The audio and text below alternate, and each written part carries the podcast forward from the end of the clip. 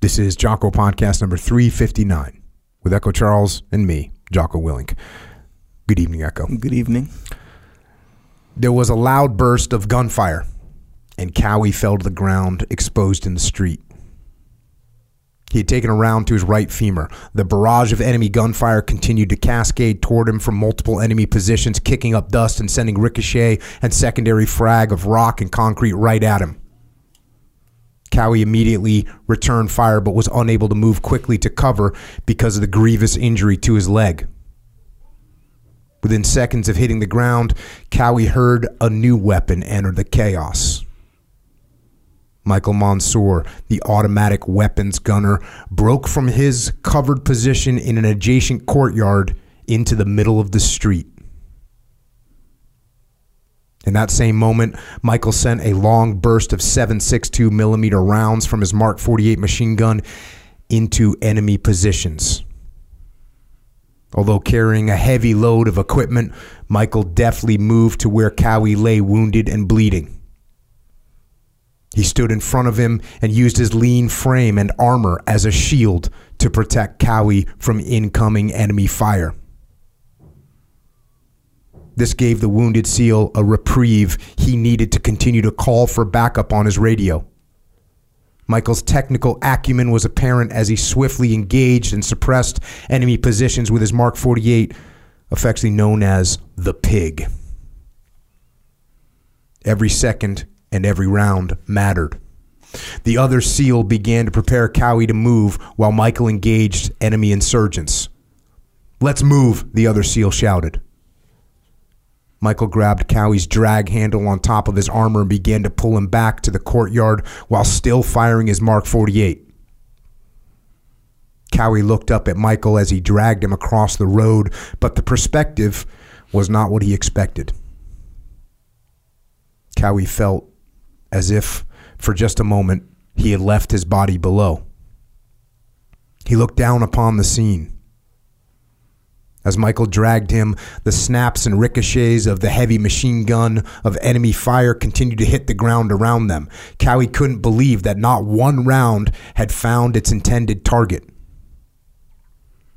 Instantly, the light seemed to shift. Then, Cowie saw them. Two large feathered wings wrapped from behind Michael around the trio as they moved him out of the street. Cowie knew in that instant they were not alone in the fight. Then Cowie was looking up at Michael again. He could feel the pain and hear the gunfire. Dust filled the air, and the, the sun beat down upon them as they moved. Once back behind cover, the other SEAL began working on his injured teammate. The enemy fire picked up again just as Michael finished reloading. Michael answered with a heavy volley into the enemy position. JP and the rest of the squad, along with their Iraqi partners, joined the firefight minutes later. Lieutenant Seth Stone, the officer in charge of Delta Platoon, was deep into radio comms, providing situation updates to the chain of command, coordinating with units in other sectors, and facilitating the movement of the responding soldiers, Marines, and Iraqi partners into the fight.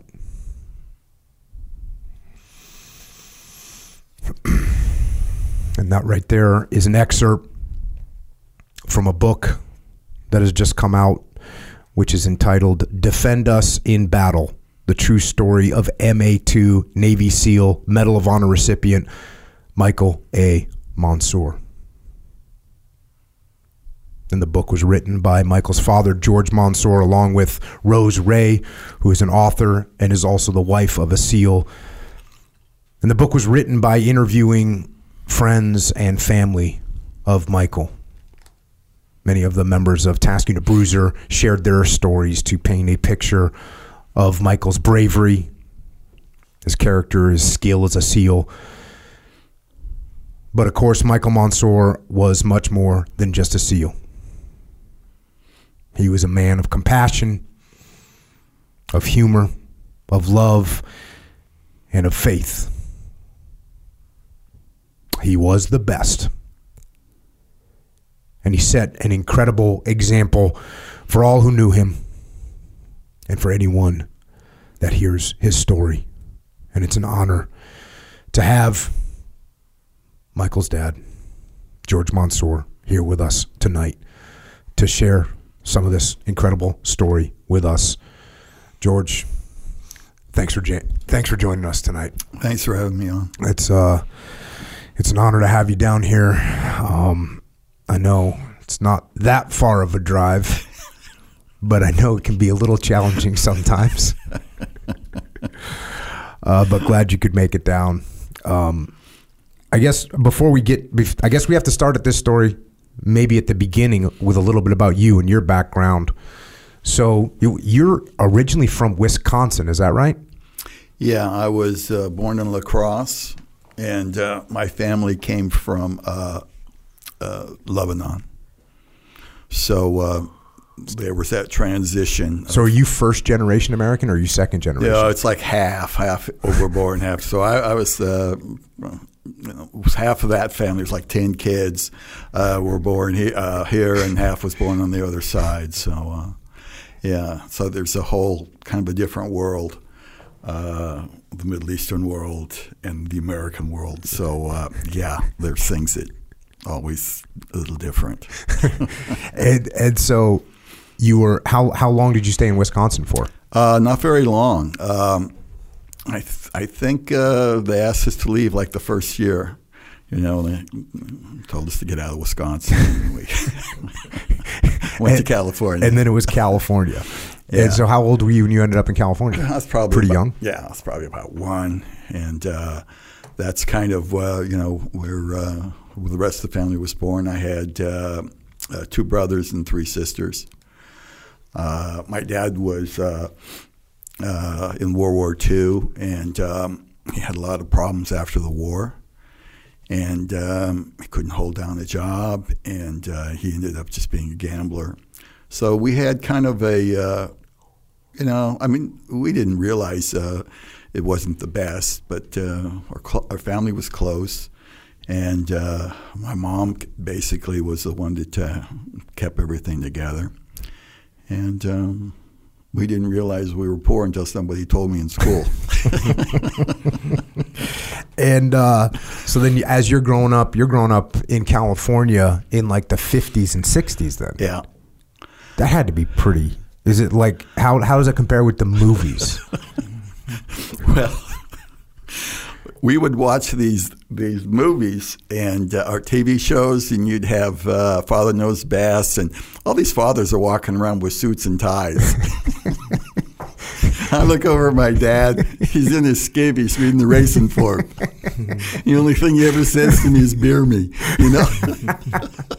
so yeah, I would look at the TV and I look at our family, just not quite the same.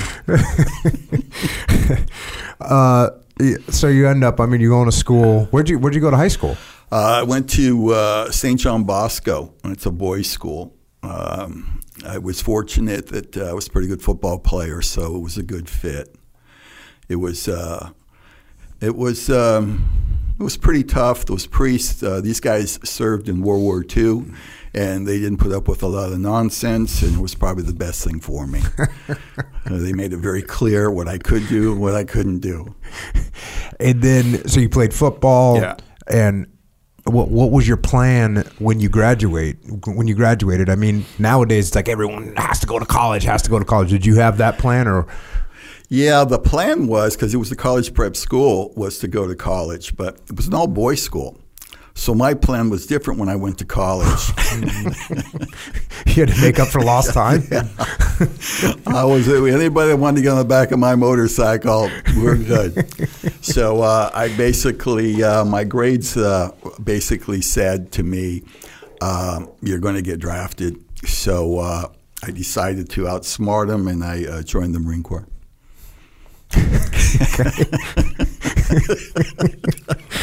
awesome. Yeah.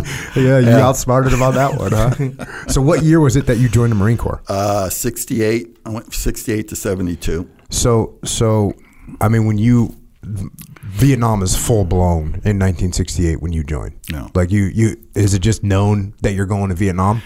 Yeah, um, especially in my MOS, it wasn't the MOS I wanted. Uh, I was that guy that was always trying to stay out of the fray, you know, stay in the middle. Yeah. But anyway, the problem was if your grades weren't weren't uh, good, then you you'd go straight over as a grunt. I didn't want to be a grunt. Uh, so um, I kept my grades up, but the, the thing was, every time you did well in school, you got another school. I did well in the tests, I got aviation school. And then aviation school, I did well, and I got helicopters. Helicopters is not where you want to be in the Marine Corps.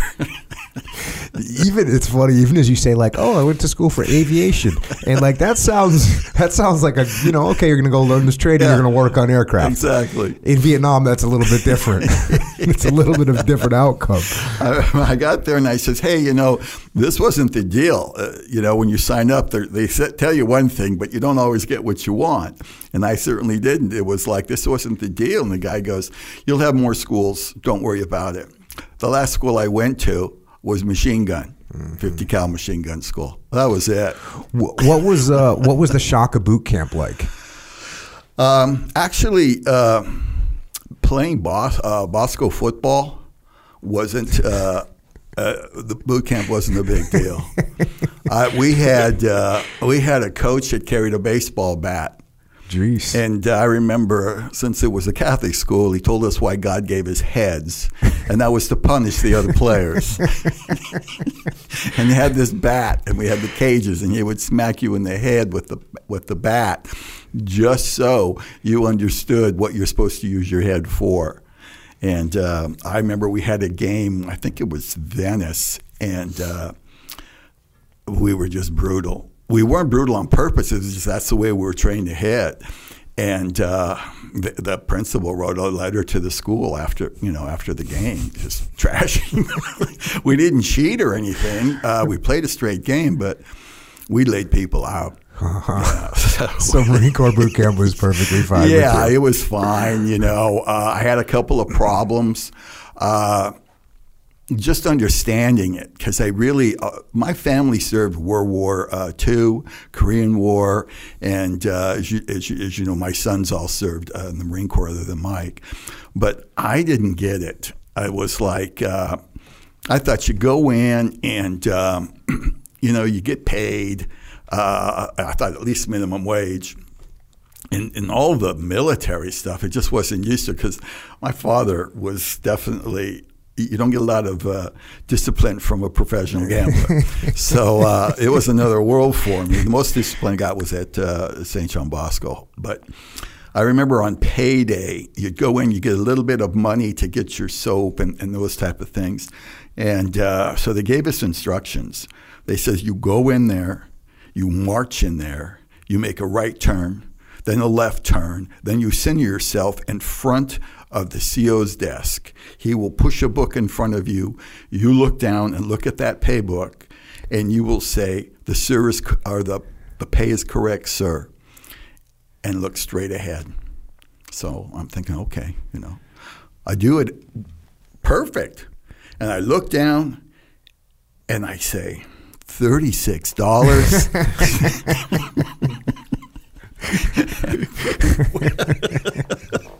Where's your military buried? And uh, for thirty six dollars.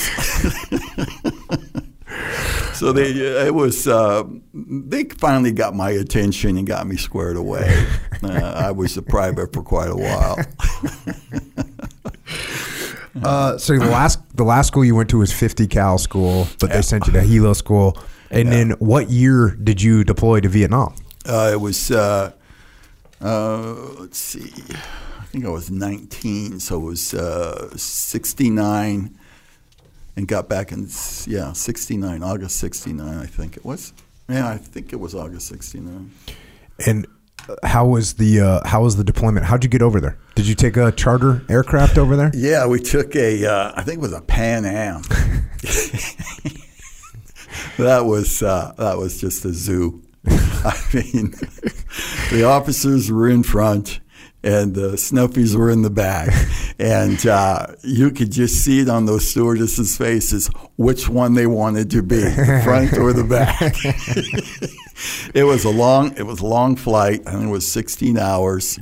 And uh, we landed the only we, we landed once for fuel in Hawaii, and they literally wouldn't let us get off. Had the guards out there. I'm thinking they passing the message to us or what?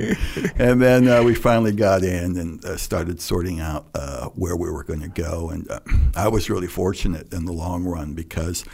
Uh, you know how this works. You just you're a number, and these guys will go here, and these guys will go here, and I just skated through the whole deal. I ended up uh, in um, only going there for just a little bit, and then I was simply um, at Okinawa most of the time. And uh, I started feeling guilty because um, you know my friends uh, were over there, and then when they were coming back. Uh, some big changes, mm-hmm. and it, it, really broke my heart. And I, God, I feel so guilty. Uh, I was just there for a blink. Mm-hmm. So, um, you know how you're in this service and you just don't understand how certain things happen. You know, it's like um, how a, a, close friend, uh, you know, will go and or the, or some of them come back and they just they're just screwed up. Mm-hmm. And it mm-hmm. reminded me of my dad, and that's why I didn't get my dad until I was in the Marine Corps, and I realized I would go to the hospital at Veterans Hospital when he was young and have these breakdowns, but I still couldn't get it through my head what was going on. Then after I saw the vets coming back in Okinawa, where you're getting cleaned up, ready to go, you realize there's some guys that uh, really got hit hard mentally mm-hmm. and physically too, but mentally is really uh, something that just doesn't go away. What did your What did your dad do in World War II? Was he in the Army? Was he in the Marine Corps? Uh, Navy? My, my dad was. Uh, he's actually a super athlete. Um, he was a Golden Glove champion. He was the Fleet Naval champion. And back then, there was a lot of. That's where all the men were. But he was in the Navy, and he was on. I don't know what they call them, like uh, pom pom guns or mm-hmm. something. They're uh, they're on an air uh, uh, battleship, and his job was to protect the aircraft oh. or the uh, uh, the planes from the on the aircraft uh, carrier. And uh, a friend of his was telling me my dad would take it just bad if uh, they hit those uh, those ships. He just thought it was he had to get every one. And um, he says that if they were taking fire, he he would stay right on that gun.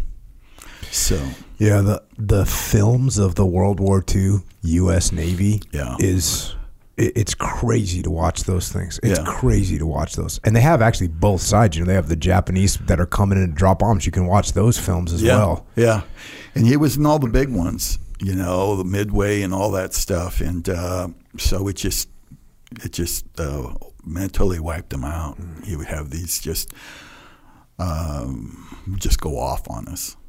Yeah, yeah. It's um it's I don't think we're ever going to have a naval war like World War II again, yeah. where it's where where the the humans are at such a massive amount of pressure. Um, I mean, of course, something the Navy can always go bad. I mean, yeah. you know, if a, if a vessel, I mean, you don't even need a war. You yeah. know, things can happen. Yeah. But but that that World War II from a from a naval war perspective is just it's it's horrendous. I, mean, I was talking with one of my friends the other day even just being, even just firing those big guns. These guys didn't have hearing protection. You know how many? You know, right now they're they're doing all these things with football and CTE and and uh, you know traumatic brain injury, the TBI. Yeah. They they tell us now in the SEAL teams we shoot these rockets, Carl Gustav rockets, and and, and they're bit, they they like rock you. You know, it's like you get it's like you just got cracked it, in the head. It, yeah. And now they're we used to just sit out as a range safety officer. We just sit out there and shoot those things all day long. And now they're saying you can only shoot three a day and all this stuff. But can you imagine being like your dad on a on a naval vessel with the you're just getting concussion after concussion after concussion. It's ruthless, ruthless. It's I, I don't think people understand how uh, they just take it for granted. You know, you're 18, 19 years old, and um, or even the SEALs, uh, you guys are in a firefight. And then next day you go into another one. You, you're looking at policemen who were in a firefight for a half hour and they retire, mm-hmm. you know? And it's like these kids are out there and they just get up and do it and do it and do it. And my wife used to worry so much when we'd have these ceremonies and she'd meet the SEALs And she used to just think, how much are they carrying around? How much baggage are they carrying around? And um, it's just, people just don't realize um, how it can just uh, wipe a guy out. Have those memories come back. And uh, they just take it for granted. They, like you say, pros, they got this for them and that. And you got these le- young kids that are life and death situations, carrying 100 pounds on their back, 100 and some degrees. And it's like they do it again the next day. And the next day. And it's the next crazy. Day, the next day. The, this country doesn't understand what these guys go through. They don't appreciate it. So you get done with Vietnam, your deployment to Vietnam. You come home, and you were planning the whole time you're going to do your four years and punch out. Yeah, uh, that was the plan. And uh, it was funny. We, we were gone for 13 months, and the world really goes fast. I remember uh, uh, my buddies were sitting in the car. We're going to go get some beer. I was uh, I wasn't even old. I think I was 20. And uh, anyway, I go in to get the beer, and uh, so as I as I go to leave, I stop and I go, "Hey, wait a minute! I need a church key." And the guy goes, "A church key? A church key back then is what you used to open up your cans Oh, of beer." see rat. Okay, so yeah, so and the guy's looking at me and he goes, "You don't need a church. Oh, how do you open up the beer then?" and he goes like this. He pulls the beer out from under the or a soda from under the counter. and He goes like this. He goes, "You go like this." You know. Oh, so the new cans had come New out. cans. So, I go back to the car, and uh, and the guys, I go check this out, guys. and the guys go, "Whoa, where have we been?" Yeah, I've had some guys on that were POWs in Vietnam. Yeah. And like you want you know, these are guys that got shot down in like 1965, 1966, 1967. They come back in 1973. It is a whole Yeah. new world. I mean, it was a whole new world for Yeah. them. Uh, and even the year, like, I mean, you must have been gone 69. That the world changed a lot in that year. Oh yeah, I mean, uh, when we got back, they really hated us. I was stunned how many people hated us, and uh, I'm thinking, what did we do? People just come out and insult us. Uh, you know, I remember uh, uh, I was at the airport, and back then you had to fly in your uniforms, and uh, it was not a good idea all the time. You were like targets. And I had a woman up in San Francisco just rush up to me, and she's got her children, and she just hates me, and I don't even know her.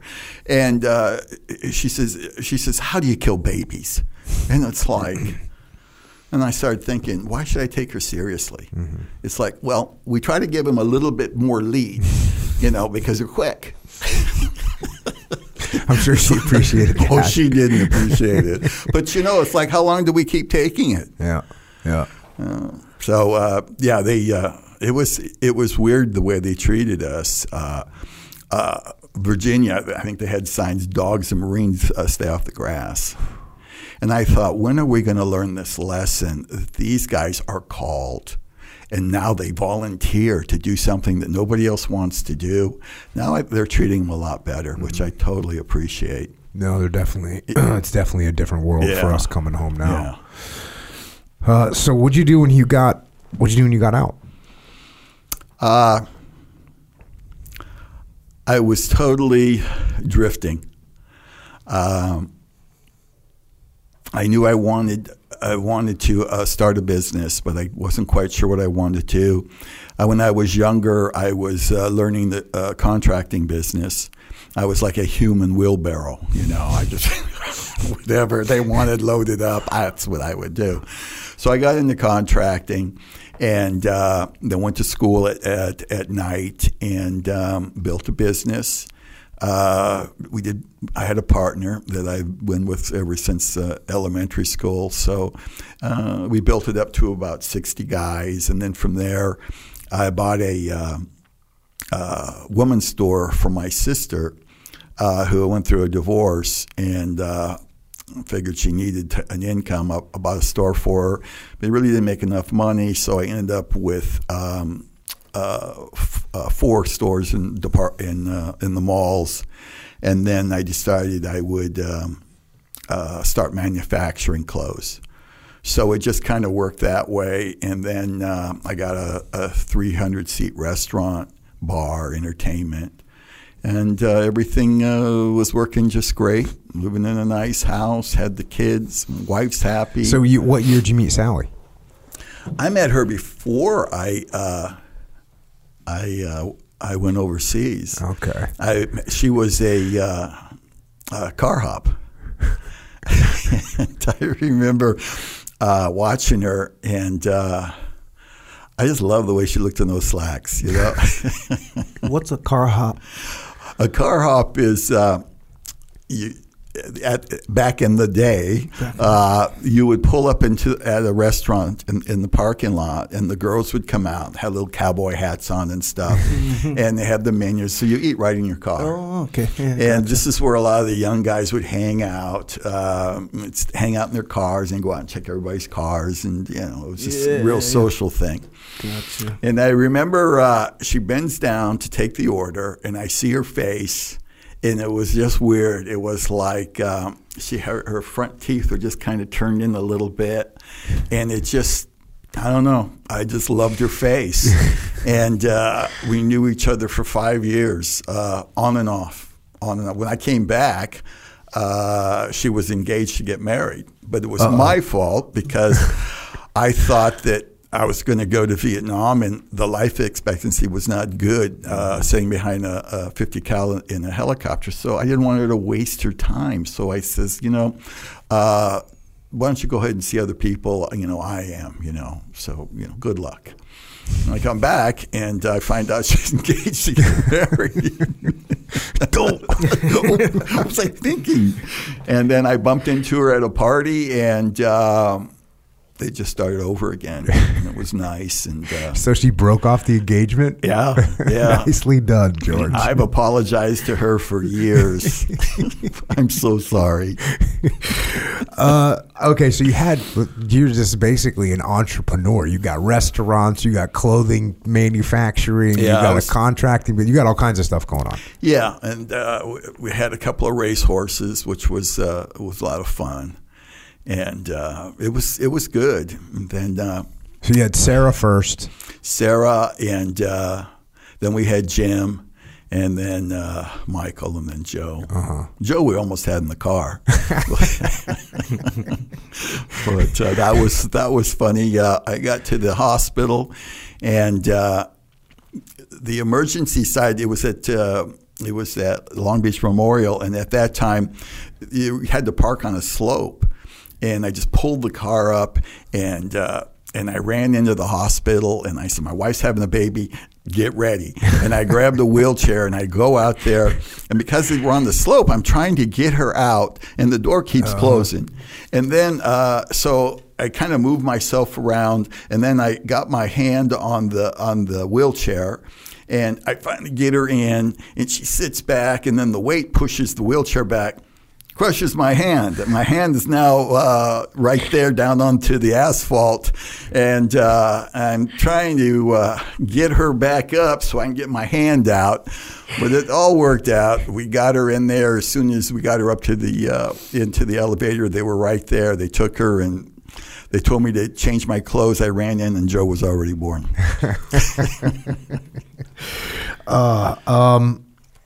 I want to read a section here from the book uh, when when Michael was born.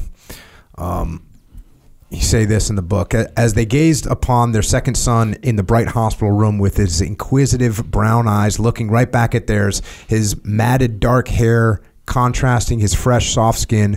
George knew Michael was the right name for him. Sally wholeheartedly agreed. He was named after Saint Michael the archangel, who in the Old Testament cast out of heaven all of the fallen angels led by Lucifer and condemned them to eternity in hell. He was a soldier full of strength and feared nothing. It was a perfect fit. The hospital staff performed their newborn well checks on little Michael, and after some time had passed, the pediatrician walked into their room. Mrs. Monsoor, Michael has jaundice, which is why his skin has a yellowish tint.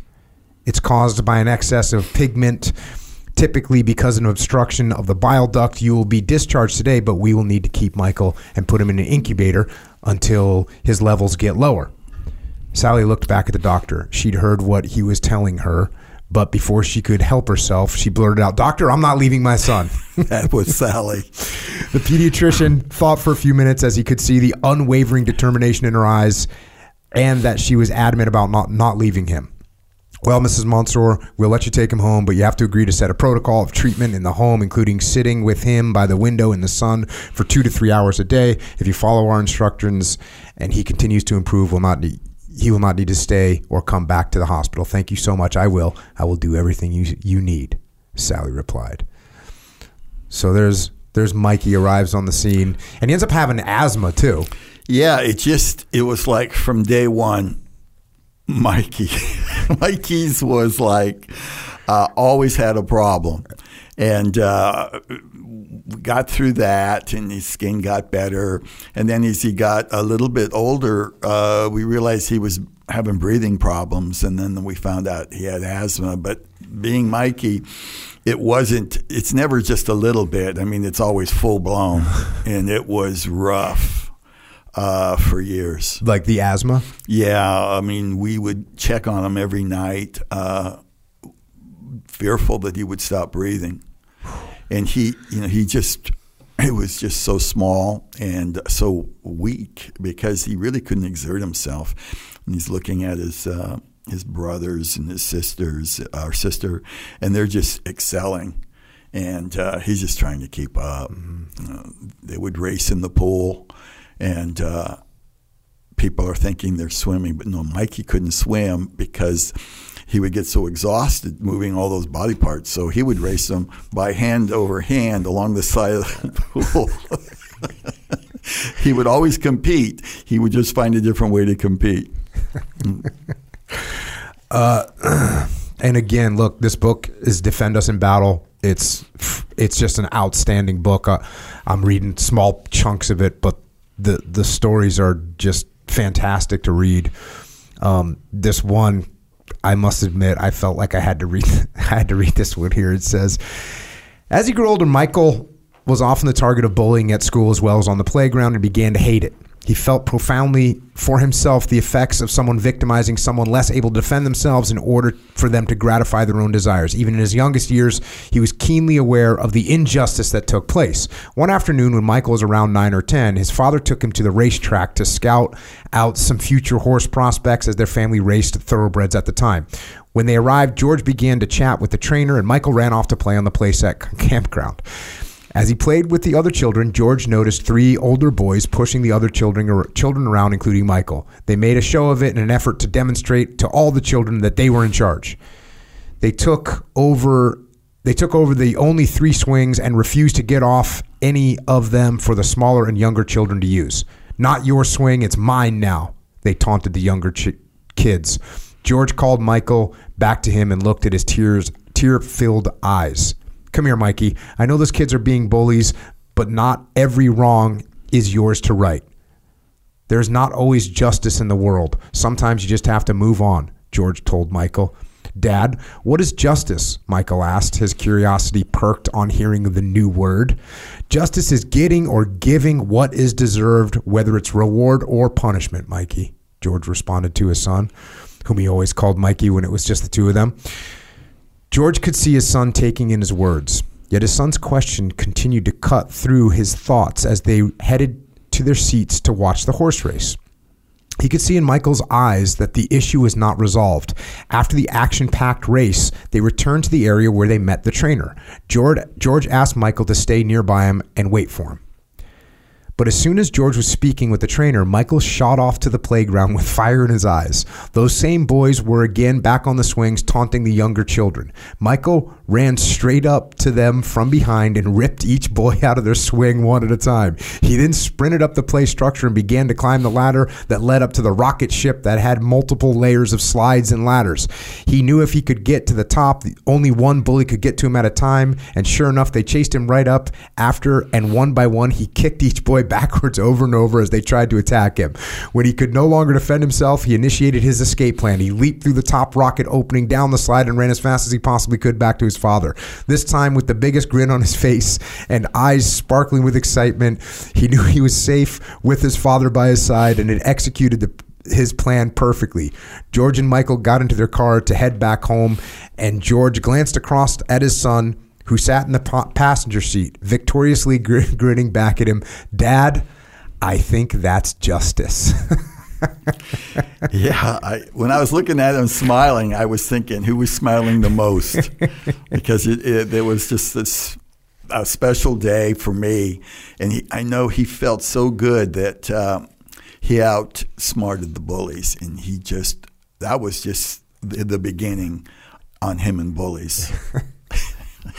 Yeah, that was like a sly move. You know, that was the thing about Mikey is he was quiet, but he you could tell he was plotting. He was. He was yeah. plotting. so that was like the beginning of him plotting moves on trying people. to figure something out. Yeah. Uh, So you were doing good. I mean, going back to just family businesses, all this stuff got going on. You were Yeah. living in Anaheim Hills, which is a nice spot. Nice view of the city. Yeah. And then economy hit. Uh, Economy and uh, the IRS. ouch.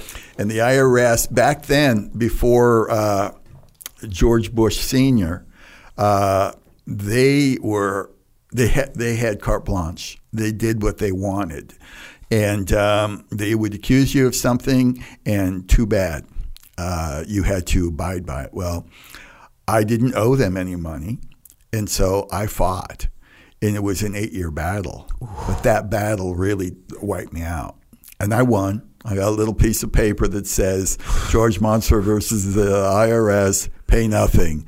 It's, I might have been better off just to write them a check. but I was young. I think I was uh, 30 or something, 31. And uh, so I just, you know, that's wrong, and I'm going to fight for it. And uh, maybe I should have negotiated, but uh, that kind of money, 800, uh, 600 plus uh, penalties, like $800,000. Back in the 70s, you're talking about buying seven or eight uh, million dollar houses in today's market. Yeah. So anyway, I fought, and then it really crushed us uh, business wise. And um, it was. Uh, it was amazing, really, how strong our family was. Because we, we went from a pretty nice life to me coming home one day after the banks called me and said, I have been gutted. And I had $29 in my pocket. And uh, it was kind of struck me as like, uh, I thought I'd feel bad about it. But it was, uh, I, it was just the money was gone.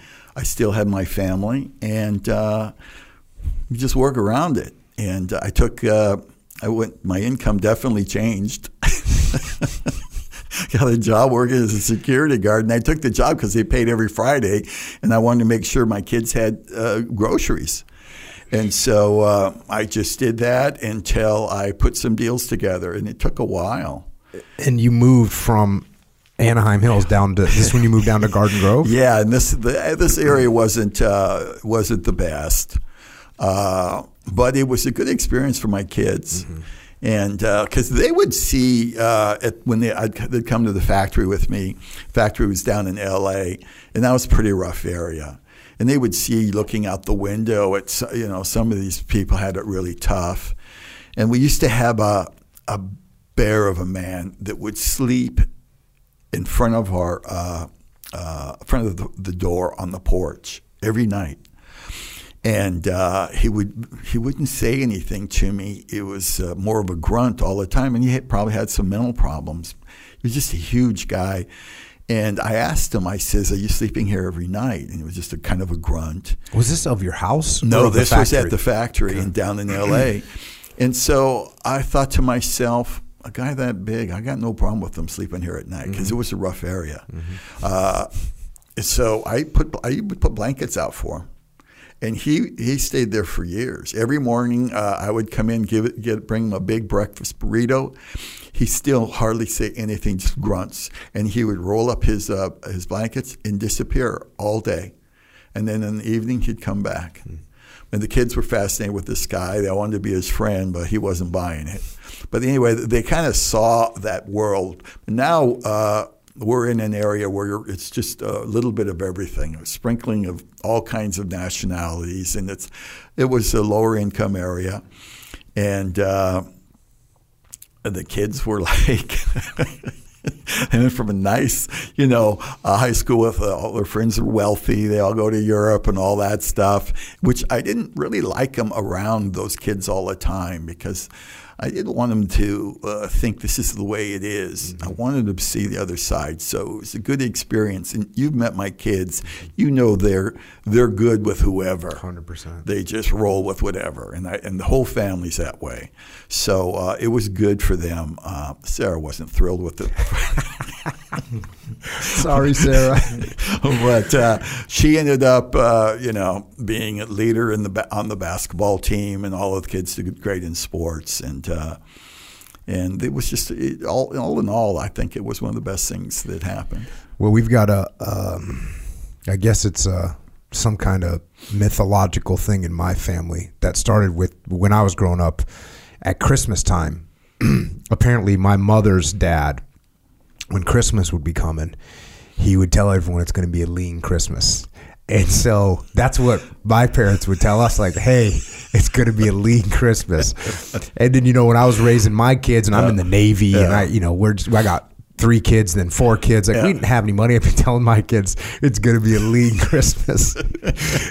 and, you know, we get like, I remember, you know, we get used presents. Yeah. And I mean, I got my my kids got used presents all the time. Used surfboards, used toys. Everything was just used because it's going to be a lean Christmas. Yeah. But you got a story that might that when you moved uh, down, I think it might have been the first Christmas down in Garden Grove where you guys didn't have any money. You were looking at a lean Christmas. Yeah, lean. And you got a story here about Mikey, who goes out and. I think he cut down like you didn't even have a Christmas tree. The the deal was you guys were going to do no presents. We were just going to have a nice dinner, and uh, we we just started to get back on our feet. And I had a deal fall apart on me at Christmas, and so my money's tied up, and I can't get it out. And I just said, "Look, uh, we just moved into a house, still in Garden Grove, but it was quite a, a step up."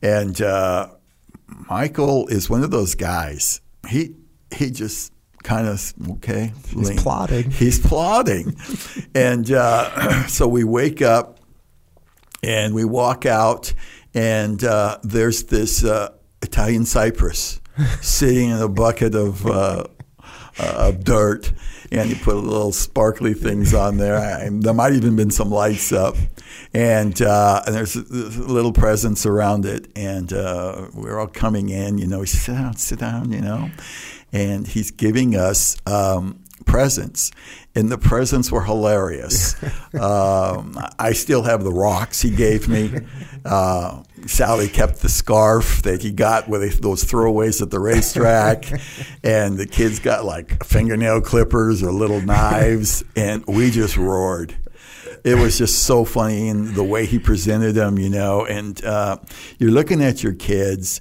and you're thinking, these are strong kids. You know, uh, they get it and they just roll with, with the disappointments. But it was a great Christmas.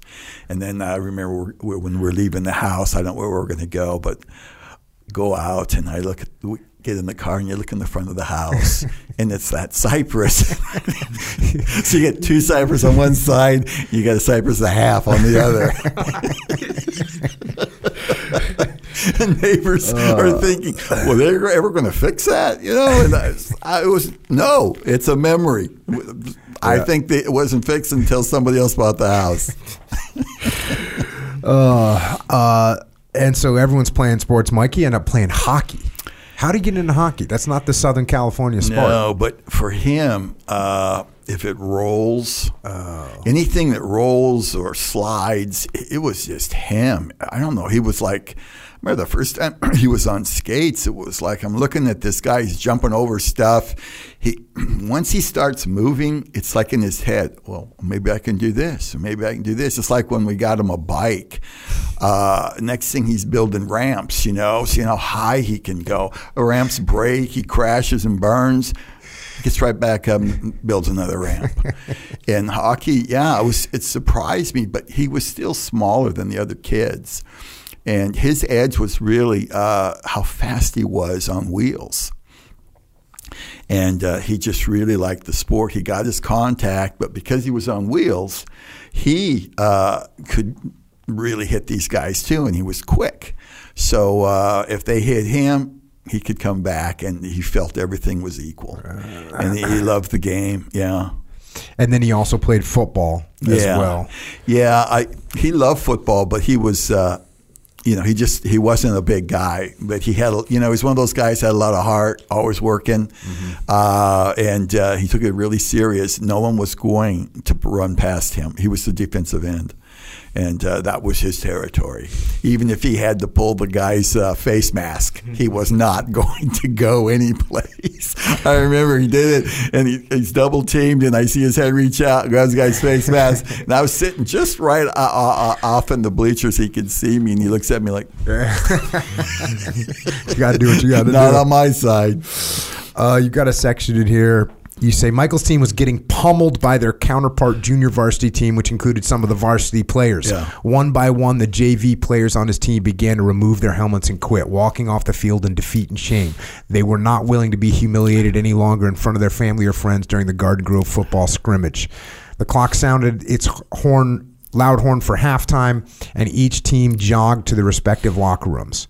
As George sat by his old 64 Gold Riviera, I love that car. and Michael ended up with it for a while.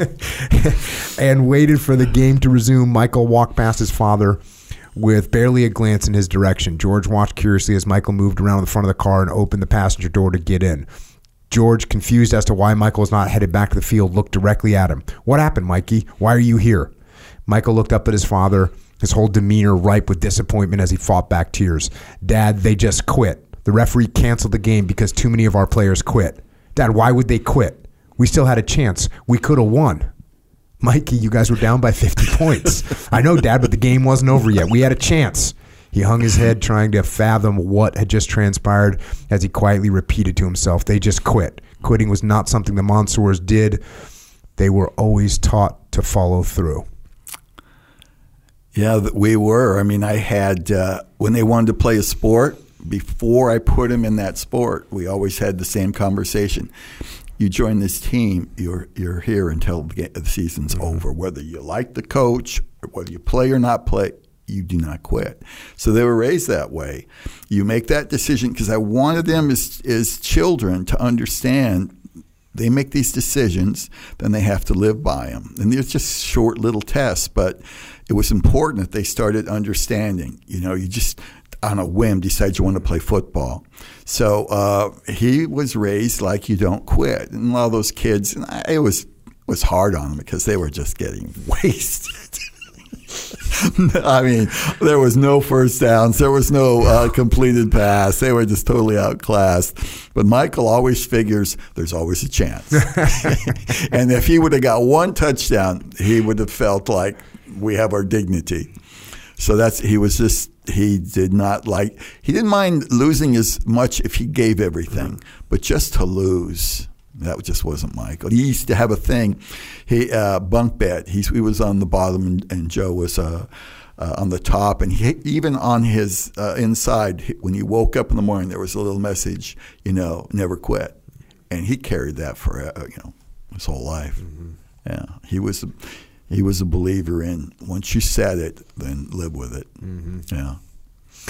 Uh, you go on to say here, Michael's lion-hearted determination grew stronger as he grew older. He played as a defensive end for the Argonaut varsity football team while he was in high school and was known for being one of the hardest workers on the field. Asthma continued to challenge Michael, but he was not going to let it dictate how he lived. Sally remembers how Santa Ana winds coming in from the mountains each fall would affect Michael's breathing. One afternoon, she opened the door to his bedroom to find him wheezing. She asked him why he wasn't using his inhaler. I'm weaning myself off it, Mom. Although unable to fully rid himself of the ailment, Michael would not let it stop him from accomplishing what he set out to achieve. So he's just freaking tough. He is. He's very determined, and I think all the the the, the way he was treated, you know, uh, when he was younger, bullies just they have a sense. There's the weak one, and he just made it his life not to be the weak uh, weak one. I mean, I remember when he was in the sixth grade, he told me, he says, "It's going to be over." He says, "This will stop." Oh, this is the bullying he's talking about. He says, "This will stop," and uh, he just determined to get stronger. And even verbally, I mean, people didn't realize if you know him that his tongue was sharp Mm. when he wasn't, uh, you know, as strong, because he would go the other way and he would embarrass them. I mean, he, he had a very good mind, and uh, he would just trash them. And they know that whatever uh, they would do, he would take it. I've seen him take these hits knowing he'd come back and say, What happened? And, uh, you know, his brother would say, Hey, those guys, you know, went after Mike because he went after them verbally. and, you know, he would fight, but he was just outgunned. but smaller. he never would back down, even when he was little. And he had to pay, you know, all of them had to have uh, discipline. We had rules in the family. And if he wasn't buying the rule, he would literally just, okay, I'm, I'll take the the two days in my bedroom or whatever. And our bedroom, those bedrooms didn't have TVs and, and video games, but uh, never never beef about it or anything. You just take his medicine. there you go. Yeah, yeah. So he, he's playing football. How were his grades in high school? Here's here's Michael. I don't know. Michael in the sixth grade, it was determined they had very high IQ. And uh, it was determined because we had a meeting, and uh, uh, the teacher says he, he just doesn't do anything. he ignores me, and he doesn't do his homework. And he goes, and there, look, as a matter of fact, there's his backpack. He doesn't even take it home. And he goes and gets it, and he says, "You might as well take this home." And and the backpack had all these papers in it. So he opens it up. Teacher opens it up, and he's looking at all the homework he did and the tests he took. And he goes, he goes, you know, I think your kid's really pretty smart. and that's when uh, they started putting him into the uh, to the higher classes. And he was fine with it, but then he, he got uh, towards the end of high school. He's bored, and I get a letter from the high school, a registered letter. It says your son uh, is, is all Fs, and he's not going to graduate. Yeah. And I bring him into the office and I say, um, "You understand how this family works, right? I have my job, you have your job. Wait, what's the office? This is in your house. You Yeah. have the office. Yeah. Yeah, This is where counseling takes takes place with the with the children. Well, I spent a lot of time in there praying that I had some money in the bank, and I just keep looking at it. No, it's still the same. Uh, and I says, "You know how this works?" I says, "You have a job, and the job is uh, to get through school. That's your job." And uh, I said, "You got straight Fs. They're telling me that you will not graduate. How do you think that's going to play out with me?" And uh, I said, "You know, you won't be living here. You don't do your job. You don't live here. You're gone." And uh, he just smiles. he says, "Don't worry, Dad. I got this." And uh, boom, he turns it around, straight A's, all the way up. And then uh, he smiles and he goes, "I told you I got it." There's something about him that uh, when he's bored, then he made it harder just to, you know, test himself. And the things he did uh, when he was young was always testing himself. He just, it was almost like, uh, since I had racehorses, it was like having a, a, a young horse that you didn't allow him to get out of the stall. And he just wanted to run and wanted to run. Michael wanted to run, but he couldn't. He just didn't, wasn't strong enough. And once he got stronger, he just wanted to run. And he did. So so he graduates from high school. What was his plan when he graduated from high school? Because he graduated in '99. Yeah. And a couple years later. yeah. So what was he doing in the meantime? His plan uh, was to go into the military, but he wanted to have a good time before he went into the military. so we had a good time. And uh, then I, I remember telling him, uh, you know, the good time's over. Um, it's time for you to make a decision. I Was was Jim in the Marine Corps at this point?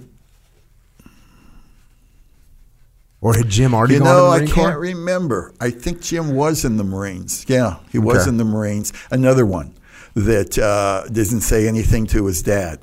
Uh, hey, Dad, uh, I'm going, going, I'm going to join the Marines. what do you mean you join the Marines? He goes, Well, I'm going in tomorrow. what? and uh, I knew Michael was, talking about going in. I had no idea uh, that that's was his plan.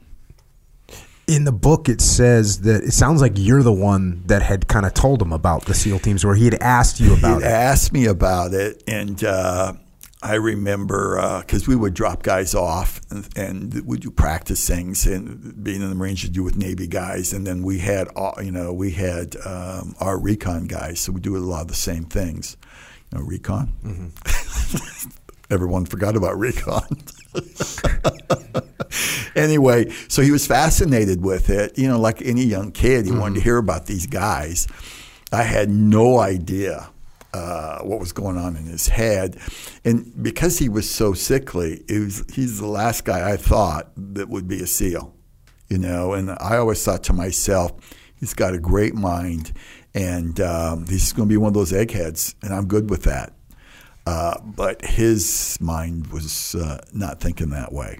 And I was really kind of taken back when I found out uh, after he graduated from uh, Navy boot camp. His instructor told me.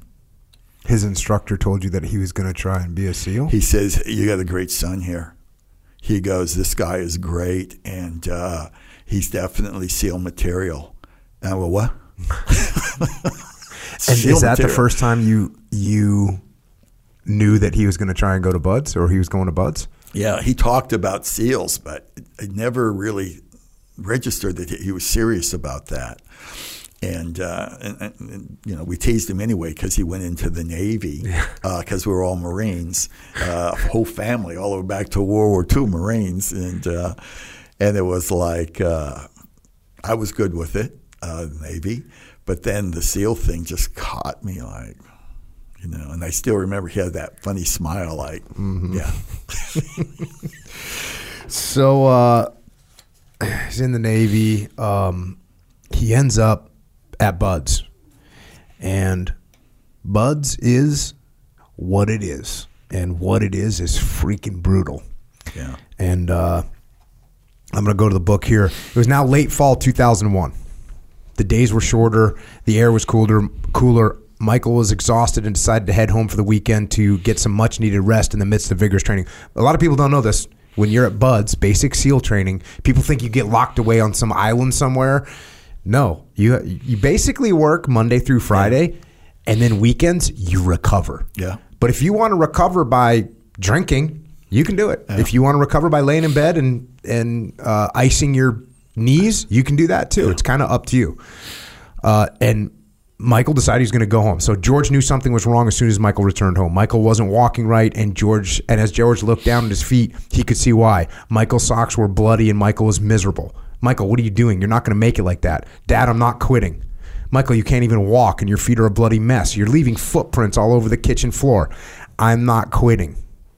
Michael bandaged up his feet as best he could and headed back to Coronado to prepare for training the following day. The bandages did little to keep the sand out of the lesions on his feet, and every step he took was like running sandpaper across the open sores, bringing excruciating pain.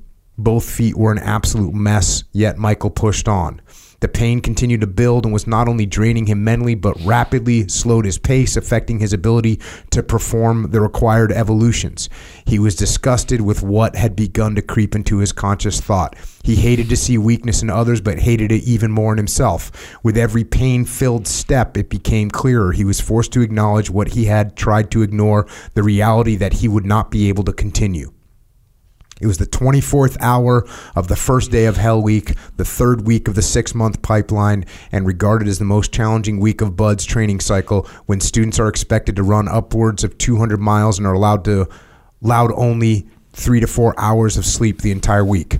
Michael stood up and did what he thought he would never do. He walked over to the notorious bell affixed to a pillar directly in front of the first phase office and rang it three times, alerting the whole compound that he was finished.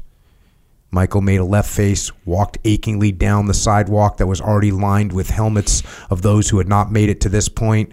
When he reached the end, He made one more left face, took off his helmet, and placed it next to the others. He had quit. Dang. He was devastated. I remember when he, he told me, and it's just, I mean, his eyes were just filled with tears. He just could not believe that he quit. He just couldn't believe it, and uh, it was it was just so sad, and uh, I didn't even have words. You know, I I kind of didn't want him to be a SEAL. Well, I didn't want him to be a SEAL. But I knew how much it meant to him, especially at that moment. I just really didn't. I just I could remember how I, when they were kids, I would tell them, you know, it's when it's your defeat and how do you come back from the defeat? That's what makes you the the man or the woman is the way you come back. And I couldn't even remember that. I was struck by he was just so sad. And so the next morning, uh, he's up making some breakfast. And uh, he says, Remember when you say. and I go, Yeah. Yeah. He goes, Yeah, I'm going to be a SEAL. And, and then it began.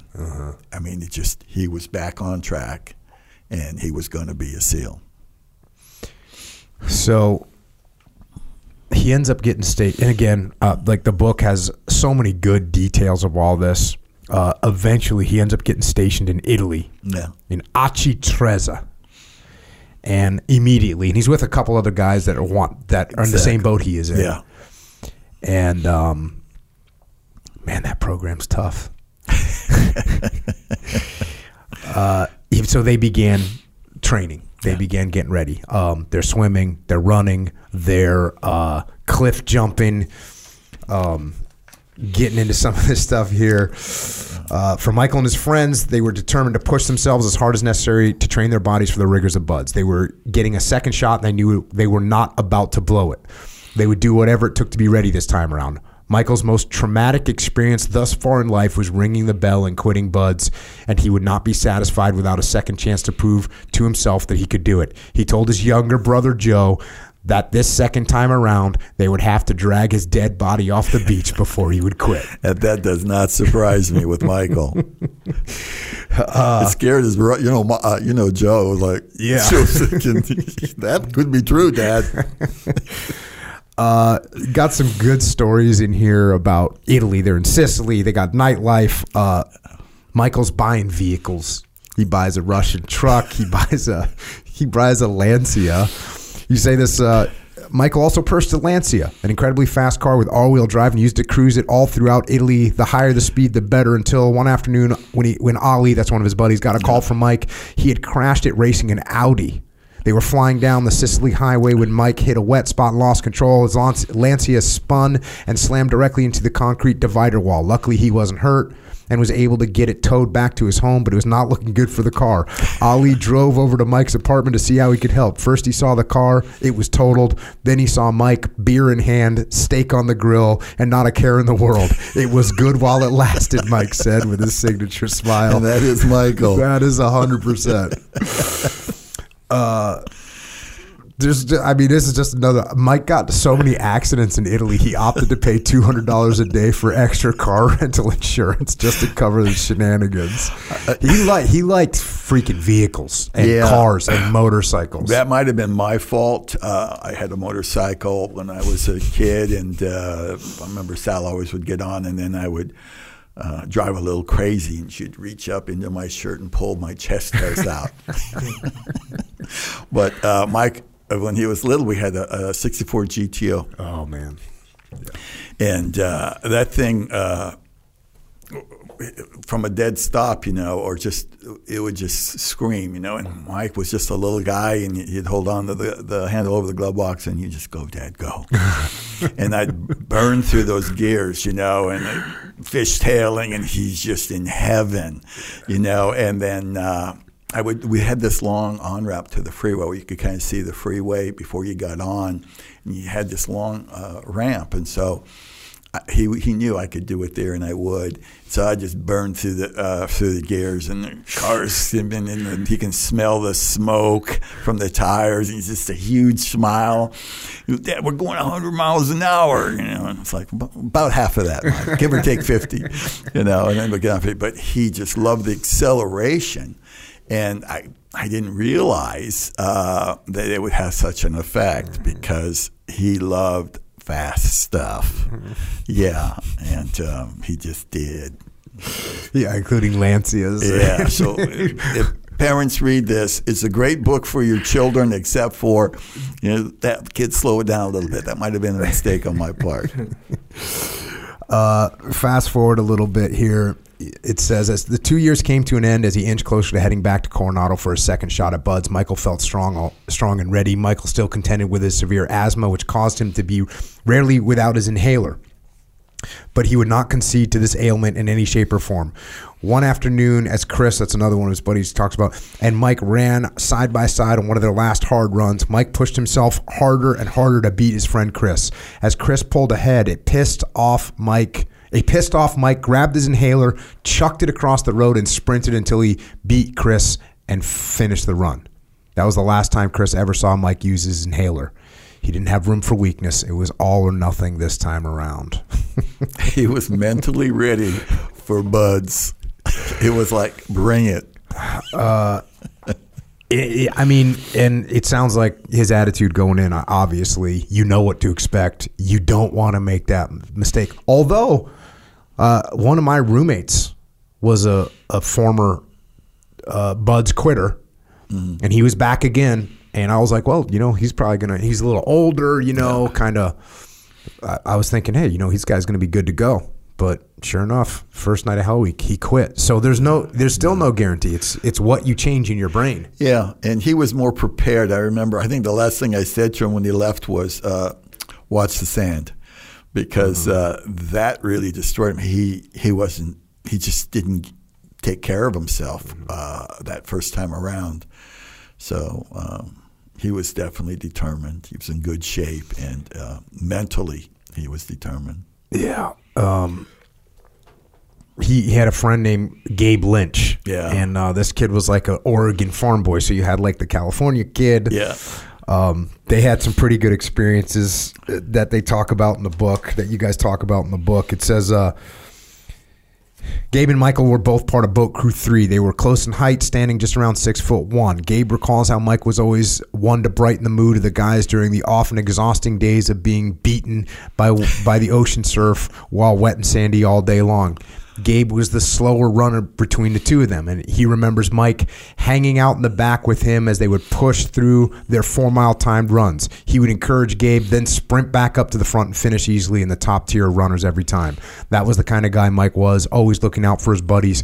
He could see who needed a word of encouragement or or action of support and would deliver it at just the right time. Sometimes that's all it took when a guy was delirious, running on a few hours of sleep for a, for days on end. Even though Michael had not yet made it and become part of the SEAL Brotherhood, brotherhood itself was something he already understood in the depths of his core. He was not going to let his friends down. and he was always that way. Yeah, when he was a little kid, when when, when uh, we were living in that uh, uh, other uh, neighborhood, it was pretty poor. It wasn't uncommon for him to take uh, Christmas gifts and give them away to his friends. I'd see his friends playing with the gifts. If you were his friend, and, and if you speak to uh, his friends, they will say that uh, he truly was a true friend, and he was always on their side, and that's just the way it was. So, the brotherhood was perfect for Michael. Perfect place. Yeah. A quick scene from Hell Week.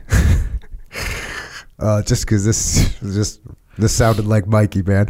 Uh, with paddles in hand, they begin uh, to row in unison. They had just taken the first few strokes in an evolution aptly named Around the World, which entails paddling their small boats from San Diego Bay north through the channel around the tip of Coronado Island and back to BUD/S Beach, a staggering 13 miles. As they paddled, Gabe couldn't hold back any longer. He started to doze off, and without missing a beat, Michael shouted over to him from his side of the boat, "Hey, man, I love you, bro, but you need to wake up." That's all it took for to jar Gabe back to consciousness and help him focus. Uh, they end up securing Hell Week. They lost about seventy five percent of their people. Obviously, Michael made it. Um, got Ray. It's uh, it's just great. Ray Baviera, another guy from from Task Unit Bruiser, was a they were the LPO of their BUD/S class.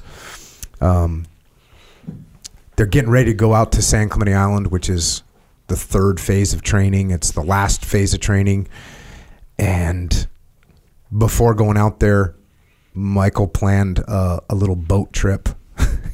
And again, again, I'm going to fast forward to this part just because it's it's funny to read about. Michael, being an avid adventurer, had planned a spearfishing trip and brought Gabe and another buddy of theirs, Chris Chris Kimbrell, from their BUD/S class along for the weekend. Gabe knew how to spearfish like Mike, and they were naturals in the water. But for Chris, a Midwest landlocked boy, this escapade was not his forte.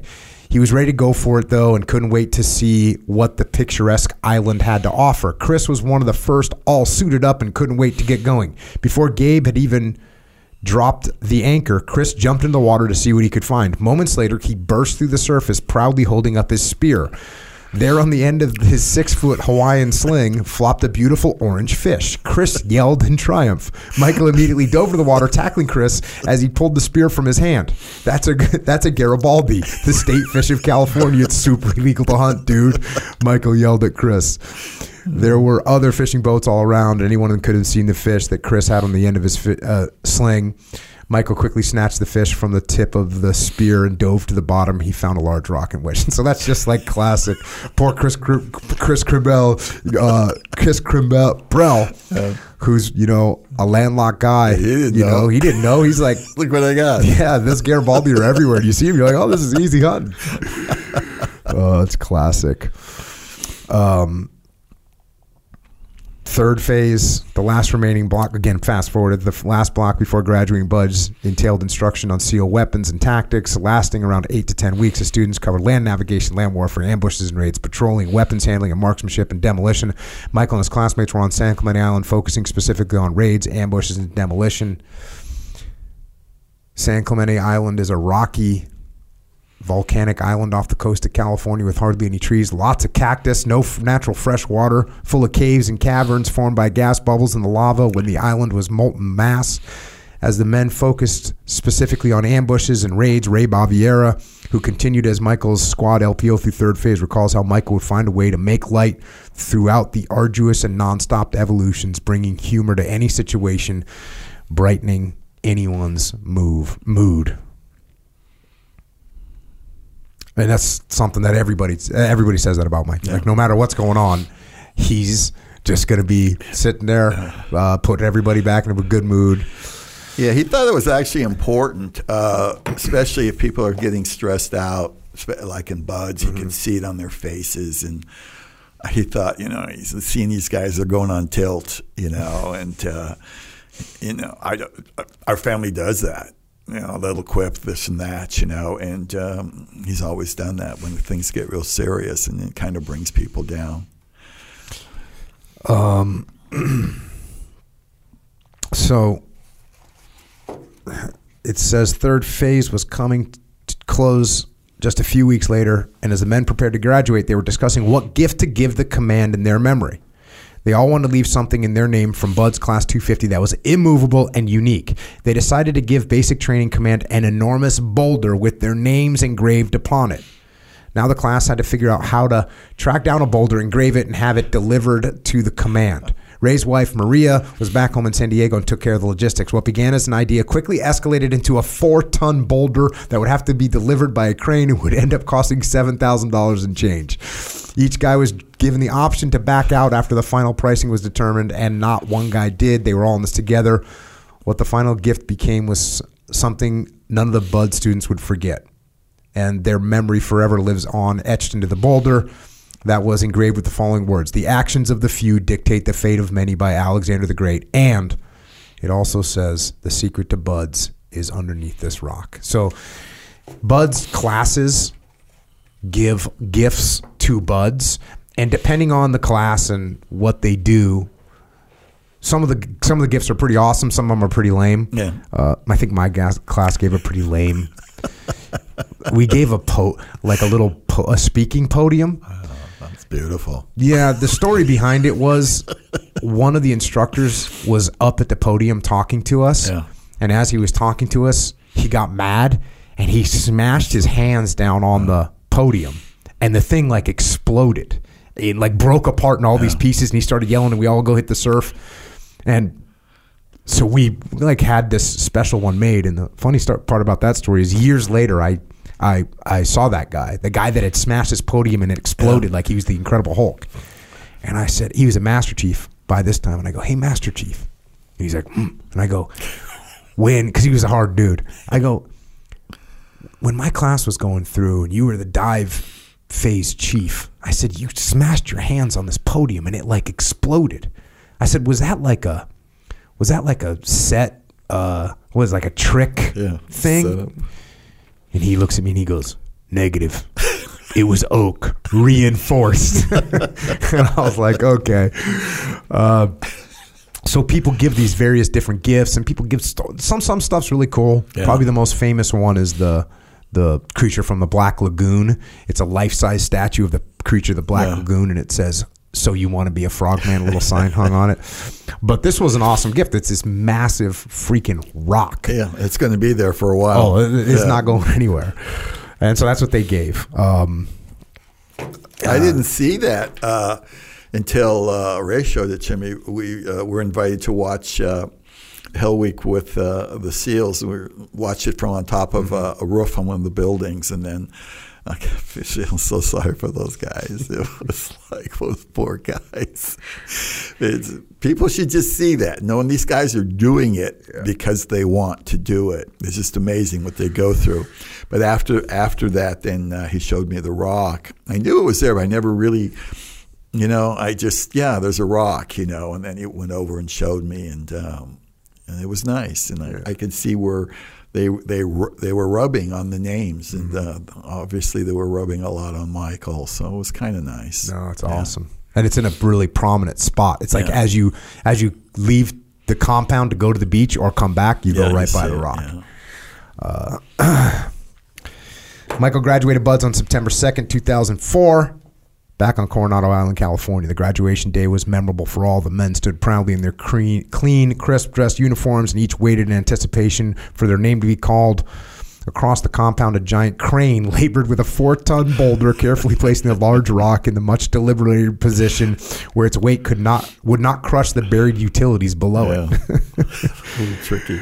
Michael's parents, George and Sally, as well as three siblings, Jim, Sarah, and Joe, were in attendance to celebrate the achievement. George recalls the smile on Michael's face as he walked up to embrace him following the ceremony. He had this look on his eyes that seemed to say to me, Dad, I hope you didn't doubt me. I told you. I was going to do this, and I did it. I told you so. I loved seeing him like that. It gave me so much joy. I never wanted him to join the SEALs, but I was so proud to be proved wrong by my son. I love it when my kids uh, prove me wrong because it's kind of a challenge.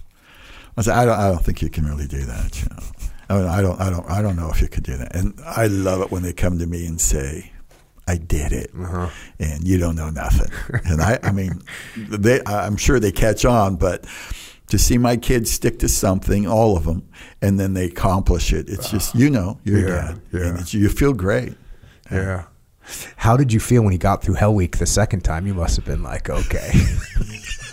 Thank God.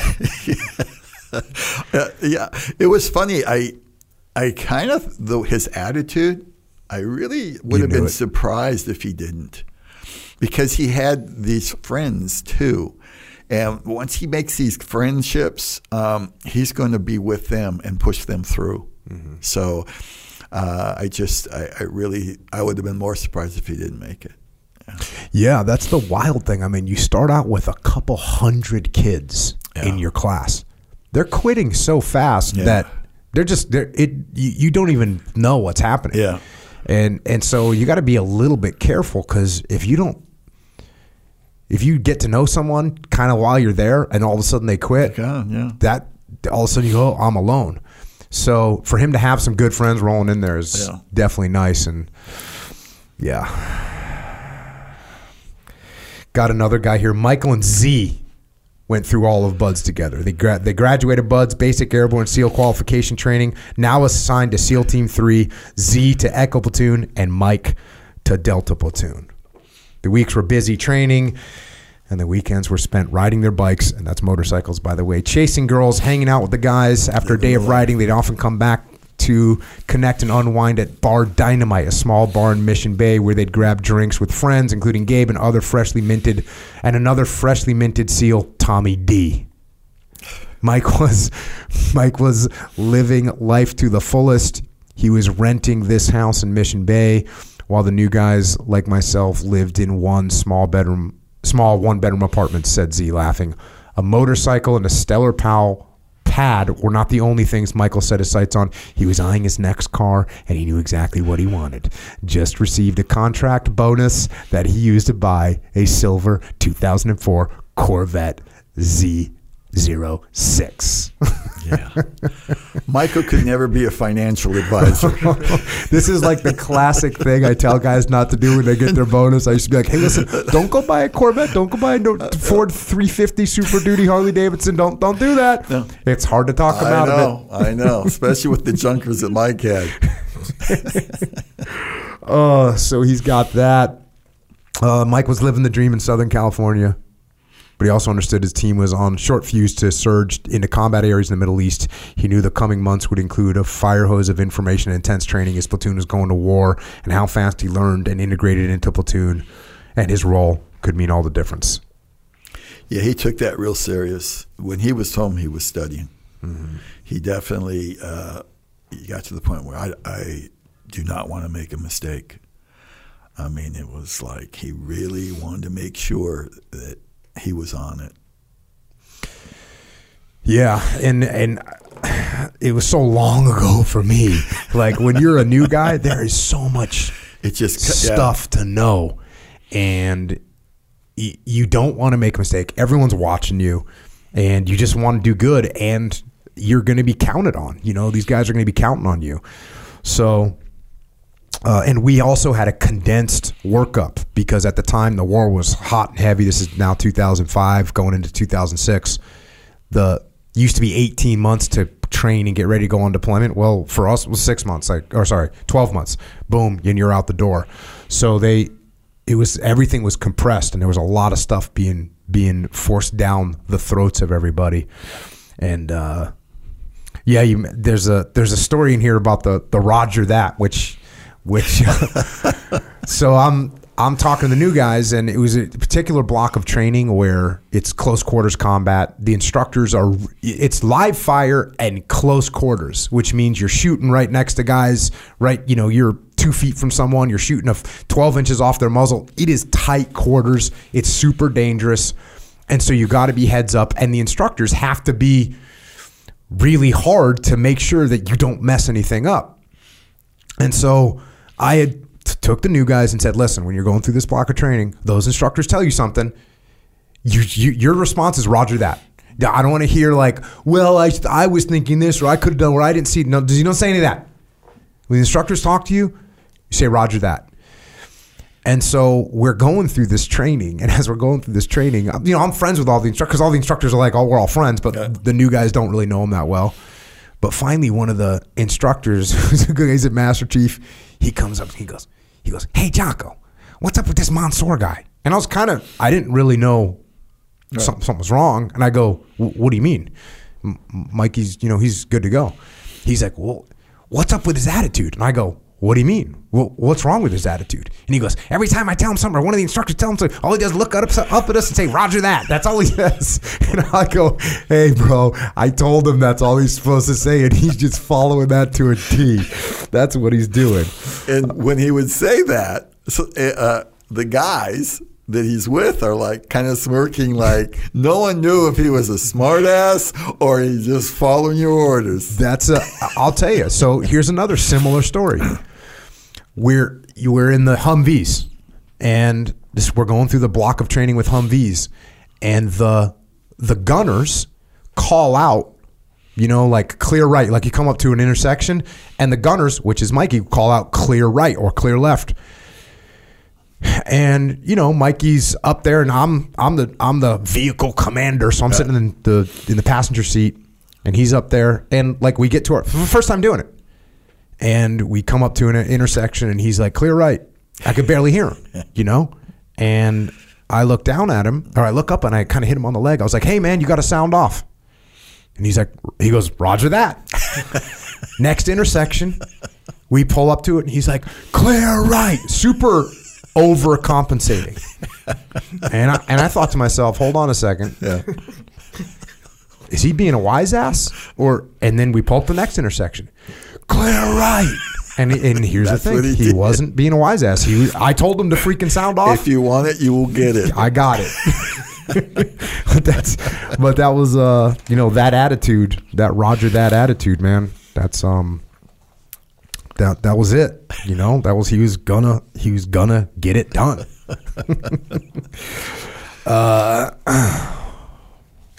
one of the first blocks of training workup was land warfare out at Niland, California by the Salton Sea with 107 degree summer average. It's a scorching place to train, and sure enough, we were out there in the summertime. This combined with a schedule rocky mounted terrain scarred with washes makes the literal and figurative crucible of the workup. Here's where the platoon will work on the tactics, techniques, and procedures of fighting in open terrain, as well as demolitions, rockets, and mortars, and all the different small arms weapon systems of the SEAL arsenal. A platoon is normally made up of 16 to 20 operators, each having a specific role to include snipers, breachers, communicators, and automatic weapons gunners, to name a few. Although specialized within the platoon, each man is still responsible to be proficient at the other jobs. Michael and the other new guys could not wait to jump right in and get started. Michael caught on very quickly, especially with his automatic weapon, the Mark 48. Each of the new guys were being watched closely by the older men in the platoon. His LPO Doug Wallace remembers how that even though Michael was quickly picking up on the tactics and performing all tasks efficiently and without complaint, it was always with humility and a willingness to learn more. Misery loves company and Niland is a block where there's many reasons to complain of our intense conditions. Mike never did once, not one time. It showed great character and understanding on his part, especially for a new guy, Doug said. And then there's another section in here. So it's there's like a little gang mentality going on, and part of it is like you're gonna fight each other sometimes. Yeah.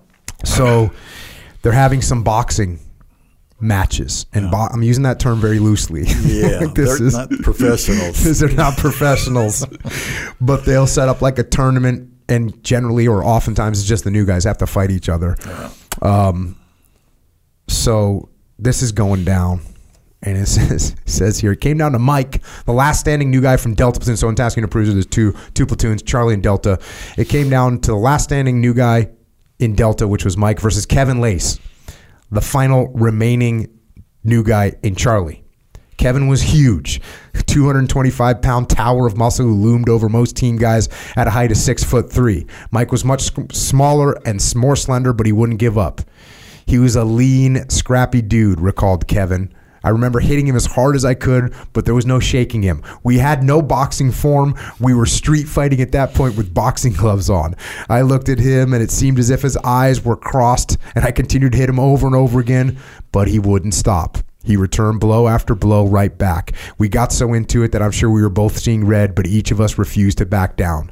Both platoons cheered and taunted as each man hit the other over and over again. Clad in only their boots and camo pants, the two men continued to brawl. Neither could defeat the other, and in the end, the older men called it a tie. Kevin head hugged Mike once they stopped and cooled down. You're a tough son of a bitch, Mike, Kevin said, laughing. Yeah, and, and Kevin Lacz is just a like a giant Yeah. dude, thick. And uh, there's Mikey. And, and Mikey, he got jacked later, but at this point, just coming out of BUD/S, he was pretty lean still. Yeah. Even oh, though- yeah, he was. Yeah. There wasn't. Uh, he wasn't a real big guy when he just got out. He was definitely lean though. Yeah. And uh, endurance wise, the guy could go for a long time. But mentally, I'm not surprised that he hung in there because he went through those mental things as a kid, people messing with him and stuff. Mentally, he was just really very strong. Yeah. Yeah. So we uh, that's what we're doing. It, we're going through this workup. We do land warfare. We do mobility. We do close quarters combat. We do urban warfare at Fort Knox, or we used to do it at Fort Knox. We do diving, we do jumping, we do a bunch of stuff back in San Diego, and and we're working hard. That's what we're doing. And we actually at the beginning of our training cycle, we as Task Unit Bruiser didn't know where we were deploying to No. Because there was three task units. One of them had already been designated to go to Iraq because they went to the Pacific the last time. So it was between my task unit and another task unit to see who was going to go to Iraq. Of course, everybody wants to go to Iraq. Everybody wants to go fight the other one. The other platoon's going to do a different mission, but it's not fighting. It was the Philippines, I think. It was. Because I said to Mike, I says, well, maybe you get lucky and go to the Philippines. He looked at me like, you poor, pathetic old man. No. Yeah, exactly. So no one wants to go Yeah. to to the Philippines. No one wants to go to the Southeast Asia. Everyone wants to go to Iraq. Um, and it's a basically a, the commanding officer is going to pick. And we we pushed hard, and we were supposed to go to Baghdad. Our original deployment was to go to Baghdad, and there was a mission in Baghdad that was working directly with this group called the Iraqi Counterterrorism Force, the ICTF, Iraqi Counter. These are local, I mean, Iraqi guys, and they had been really well trained. They're probably the best, well, the best trained of all Iraqi troops. They had really nice gear, they had uniforms, like they had everything. Yeah. And there was a there was a group of SEALs with them, and there was a group of Army Army Special Forces guys, all working with these Iraqis. And I actually went on a pre-deployment site survey, we call it. I went before we went on deployment to go and meet up with those guys, see what the mission was like, get a heads up on everything. Because that's where we were going, going to Baghdad. So I come back from that. We're prepared. We know what our mission is. And where everyone goes on pre-deployment leave. So everyone goes, you know, like, hey, we're okay, we're going on deployment soon. And that's when we got the whole deployment changed around. And my commanding officer is calls me in. He's like, hey, you're not, you guys aren't going to Baghdad anymore. You guys are going to go to Ramadi. And well, Ramadi, we knew Ramadi was the worst place in Iraq, and everybody wanted to go there. Just like everyone wanted to go to Iraq, well, Yeah. everyone wanted to go to Ramadi. I mean, the commanding officer said it to me like I was going to be sad. Now, the, the the the mission in Baghdad was a cool mission too, mm. and it was kind of all set up and running. So it was kind of is like ready made. Like you know what you're going to be doing. Ramadi was kind of the Wild West still, but when he he said it to me, he was making it seem like he needed to convince me that hey, this is what this is what's going to happen. You know, is, are you okay with that? And I was like, I realized the kind of the tone of his voice. I was kind of like, well, you know, sir, I'm going to need some more people. I'm going to need some more gear. We got some stuff out of him. Yeah, uh, but he was great, and and then we reshuffled and um, we reshuffled and got ready to go. And um, I don't even. I don't think I even. I think. I don't even think we notified the guys because everyone was on leave, and you couldn't tell them like on an in a on a non-secure net net like hey we're going to Ramadi now like you, it's classified. So as they everyone came back. We had another week or whatever. Um, it's like hey everyone we're not going to Baghdad anymore. We're going to Ramadi. Um, and the guys were ecstatic. They're ecstatic. Uh, and this some of the stuff you cover in the book. Sarah and Sally come down to help Mikey pack up all of his stuff. Uh, he he takes he takes his mom for a little ride in the Corvette. Got to read about that one. Uh, He did it on the motorcycle too. Oh. But she was used to the bike with me on when I used to take her on my bike. So he was kind of disappointed because she She didn't get scared? No, she was. That was a nice ride, Mikey. have, have a nice day and be careful. He goes up to Garden Grove, um, spend the last couple days up there, and I'm going to read this. Uh, the time had come. George and Michael awoke early in the morning and drove back down the I 5 south to San Diego. The trip seemed to pass much faster than either would have liked. Once they arrived in Coronado, George gave his son a big final hug as he said goodbye with a kiss on the cheek. George felt a knot deep down in his stomach, but he refused to acknowledge it. The idea that this could be the last time he saw his son was not something he wanted to think about. As George drove home, he recalled an evening with his son from two weeks prior. He had lit up a Fuente cigar for Michael and himself on their front porch. They sat together in silence amid the cool air under the dark sky while smoke slowly drifted in the light breeze. George's voice broke the silence to address what they were both thinking. Mikey, what if something happens to you? It's not exactly a walk in the park over in Ramadi right now. Please don't be a hero. Just do your job. Dad, no matter what happens, I have no regrets. This reassurance from Michael helped, but George still did not want Mike to go. As a Marine vet, George saw firsthand what war did to all those involved, and he despised it. He knew it was unforgiving and brutal and how it could degrade and break the spirit. He also knew that Mike had been trained well by men who understood what he could be facing. This brought some consolation to George. As they finished their cigars together that night, George and Mike, George looked at Mike and the man he had become. He was so proud of him from a determined little boy who fought against the injustice of bullies and his own physical weakness of asthma. He persevered and overcame failure, adversity, and blocks of training he despised, such as free fall parachuting and communication school, all with focused conviction and often a mischievous smile on his face.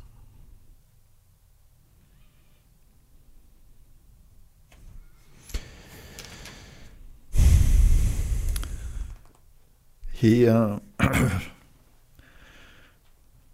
he definitely uh, surprised me at that at that age, his maturity, and he knew who he was. Um, you talk to kids at his age in their early twenties and stuff like that, and they're still lost.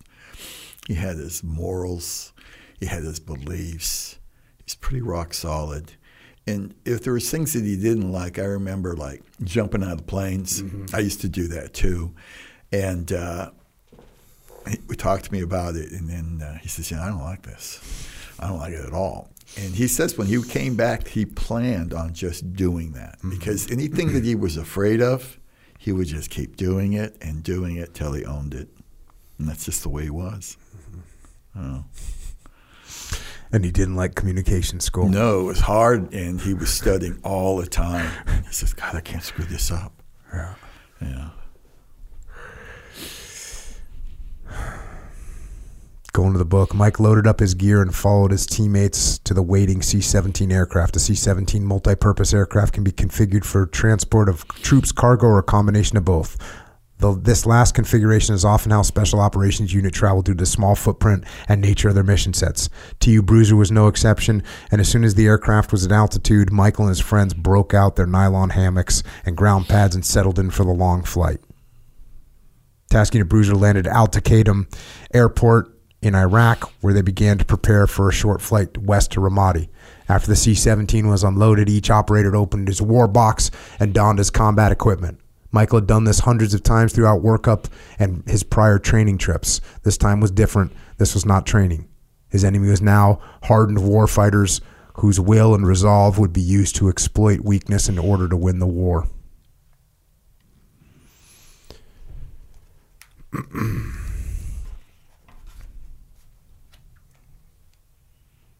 It says here in the spring of 2006, the Battle of Ramadi was just beginning and it was already intense.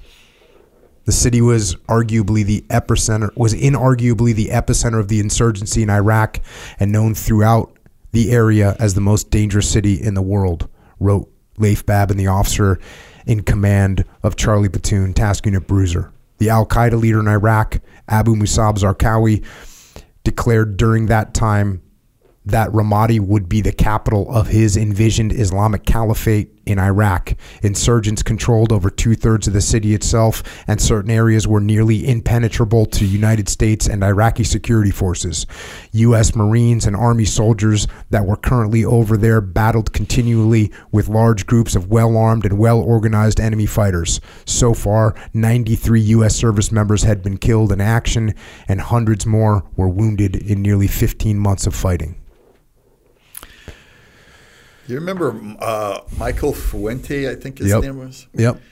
He was telling me that uh, the media would not even cover that. No. He was the only guy. He says they were just blowing those guys away, and nobody would go.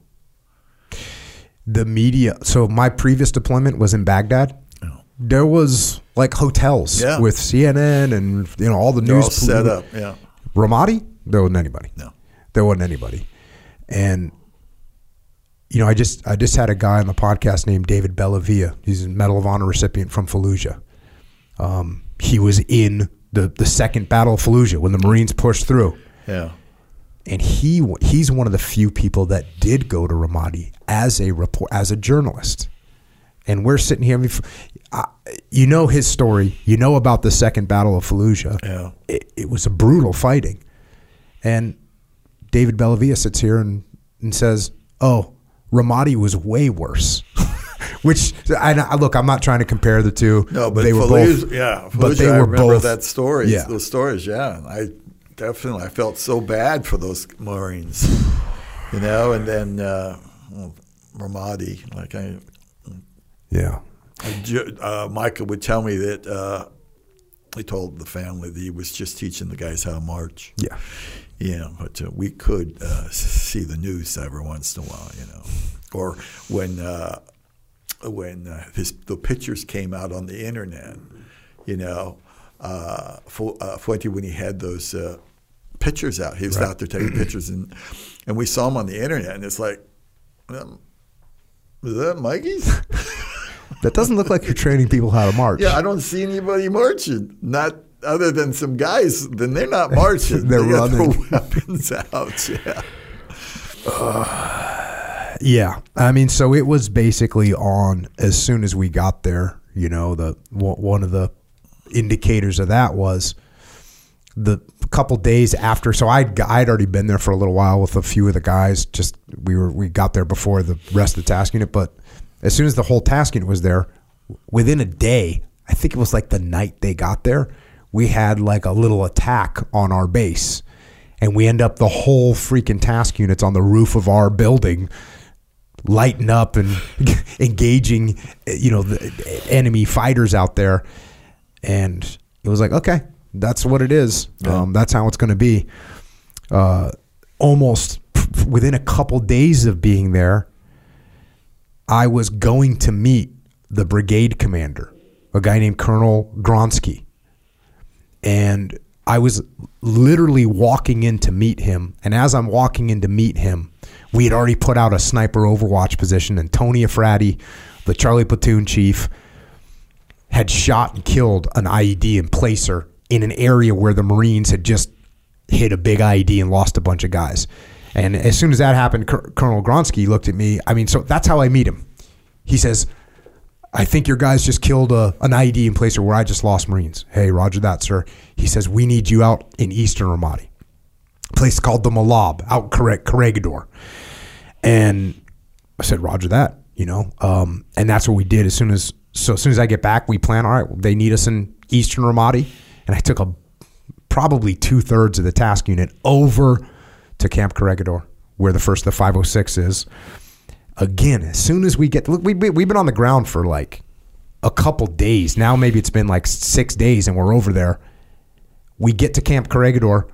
The snipers are like, "Hey, we, can we get in the towers? Because there's towers around Yeah. Camp Corregidor." I'm like, "Absolutely." Tell the army guys, "Were you are you good with us putting snipers?" Colonel Colonel Clark's like, "Absolutely." Yeah. They start killing guys almost immediately. Um, enemy rocket teams, mortar teams, IED emplacers. Um, and at the same time, where we're out at Camp Corregidor for a couple days, the living conditions are terrible out Living there. the life, it was like dirt floors. There's mosquitoes. Uh, you know, they're getting mortared, indirect fire on a regular basis. Just, just it was just freaking horrible. No showers. Just it was horrible. And so we do this initial mission out there, and we come back to the bigger base, and the army's like, "Hey, th- thank you for coming. Can can we can you keep working with us? As a matter of fact, their company commander, these guys went out on patrol, and this company commander with a company with an army company commander, he comes back after his first patrol with my guys, and I walk with him to the battalion commander, and he tells the battalion commander, I don't want to do another patrol without SEALs with me. You know, I want SEALs on every patrol. So Colonel Clark's looking at me like, hey, well, can you get some guys out here? I said, let me sort it out. So now I'm talking to Seth, and you know Seth's like, hey, I want to pick the guys to to go back out there because I, however it all shook out, Seth had the had was the opportune guy or the the he had the the Leif had already been assigned a guy. This guy had been already been assigned Iraqi troops to work with. Another guy had been assigned Iraqi troops with to work with. I think Seth's the the Iraqi troops Seth was supposed to work with originally quit. Like they didn't show up, and so Seth was the guy that had the ki- the capacity. So I said, "All right, you're going to go out to Camp Corregidor," and he says, "I just want to pick the guys I want to take." And I said, "Hey, man." It's, it sucks out there. I said, how about we do this? Let's put a volunteer list up. And if anybody wants to go back out there, then then you can get volunteers. That way you're not forcing it down their throats. Seth's like, all right. So bring the task unit together. And I'm like, all right, guys, you you you all just came back from Camp Corregidor. We're going to send an element out there f- for deployment. All I can tell you is it's going to suck. The living conditions are awful. The the the level of violence is extremely high, as you all saw. And if you want to go back there, then put your name on this list on the whiteboard. And I walked out of the room and I came back 15 minutes later and everybody's name was on the list, in, including Michael's, which meant that Seth got what he wanted, which Yeah. was he just got to pick his guys. Yeah. And um, Mikey was the was was one of the guys. There's no question he was going with Seth. Yeah, that that would that would have surprised me if he didn't. Yeah. No, so there was a you know uh, Seth and Tommy D and Mikey were real tight. So I knew that those three were gonna three were gonna stick together. Though he didn't care. Uh, Seth was a little shocked at uh, Michael's decorating. I remember when he got back, he was telling me about his his pad. Oh yeah. well, that's the good news. Is the good news is once they got over there and settled in, Yeah. and we'll we'll get to that part, but they eventually squared away, which Yeah. Seals are really good at. Seals good at. We got a, some rough living. Up, we'll fix it up. Yeah. Uh, but that, but so they end up taking this small element of guys out there to go to Camp, Corregidor, move in there, working with the first of the 506, the the band of brothers, which was awesome, and they get settled into this operational tempo and settled into really what it is that they're going to be doing there. Um, and I'll just example of this um, they get settled into what they're doing there, get settled into the combat operations, and real quickly, we go to the book here. The Army captain sat peacefully in silence in one of the only places set apart from the chaos and violence that was now Ramadi, Iraq. He was a little old for the rank of captain, but that was not uncommon for a person with his specific duties in the military. He had spent years in formation and training and was now here in the thick of battle in Ramadi. The quiet was broken by a firm knock at the door. The man rose from his seat and moved to receive it. He opened the door to find a tall, brown eyed, dark haired young man patiently waiting. Are you a Catholic priest? I am, replied Father Halliday. Nice to meet you. I am a Catholic, and my name is Michael Monsoor. I'd like to go to confession. Father Halliday grabbed his stole and motioned Michael to follow him. Father Halliday was 40 years old at the time of his deployment to Ramadi and was an Army chaplain with the 1st of the 506th. His main mission was to assist the soldiers of Camp Corregidor to worship according to their own religion and preference, but was an ordained Catholic priest and was happy to oblige Michael's request for confession. They sat down in the makeshift chapel. Michael had just arrived in Ramadi, and Father Halliday understood well the situation the men were facing on a daily basis. He thought it showed significant religious formation and conviction for Michael to seek him out after only recently arriving in Ramadi. Yeah, Michael, uh, he took his faith serious, and he also, I mean, he knew he was in a place where uh, he could lose his life, and he wanted to be prepared everywhere spiritually, physically, mentally. Yeah, and the I mean the fighting was it was sustained urban combat and um I I- mean I, guys were getting wounded or killed just about every day.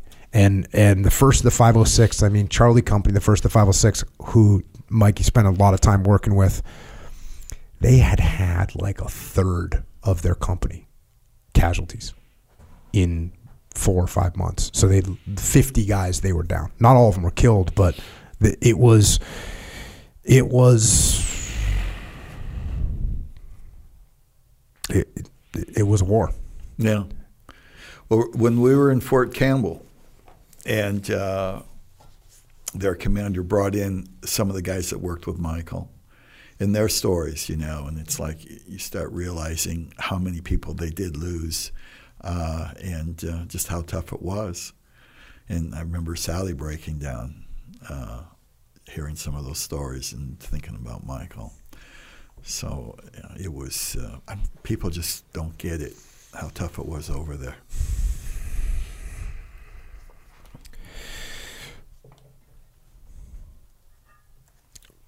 Some of what they were experiencing here. They were in the middle of intense firefights on almost daily basis.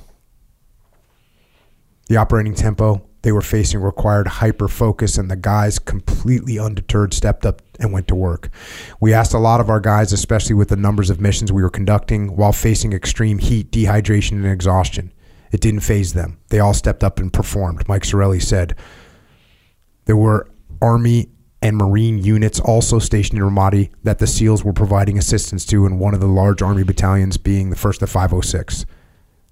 This was the descendant from the Band of Brothers from World War II. The battalion was huge and led by Lieutenant Colonel Ron Clark. His men were professional, talented, and worked incredibly well with the SEALs.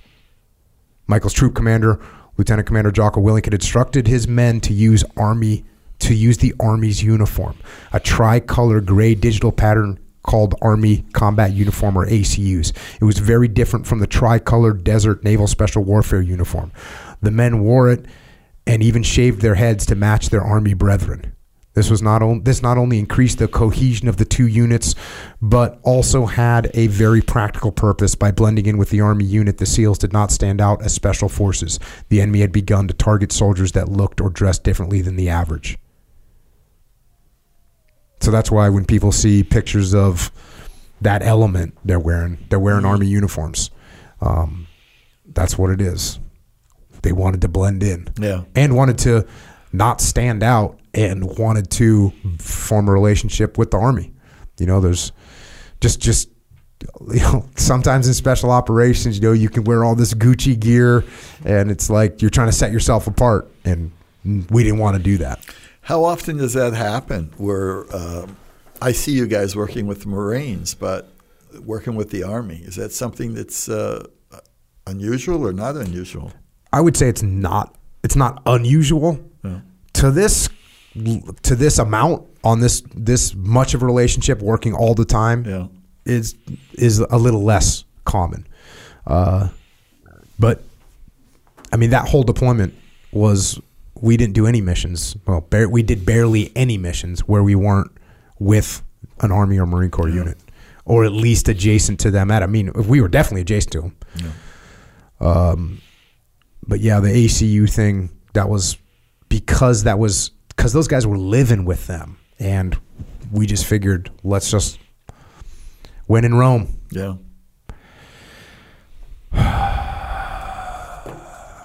starting to get into this a little. The order of battle for the SEALs would largely consist of word coming from the Army 48 hours ahead of time, informing them on what area of Ramadi they would be patrolling. The SEALs would then plan and provide sniper overwatch during the Army patrol.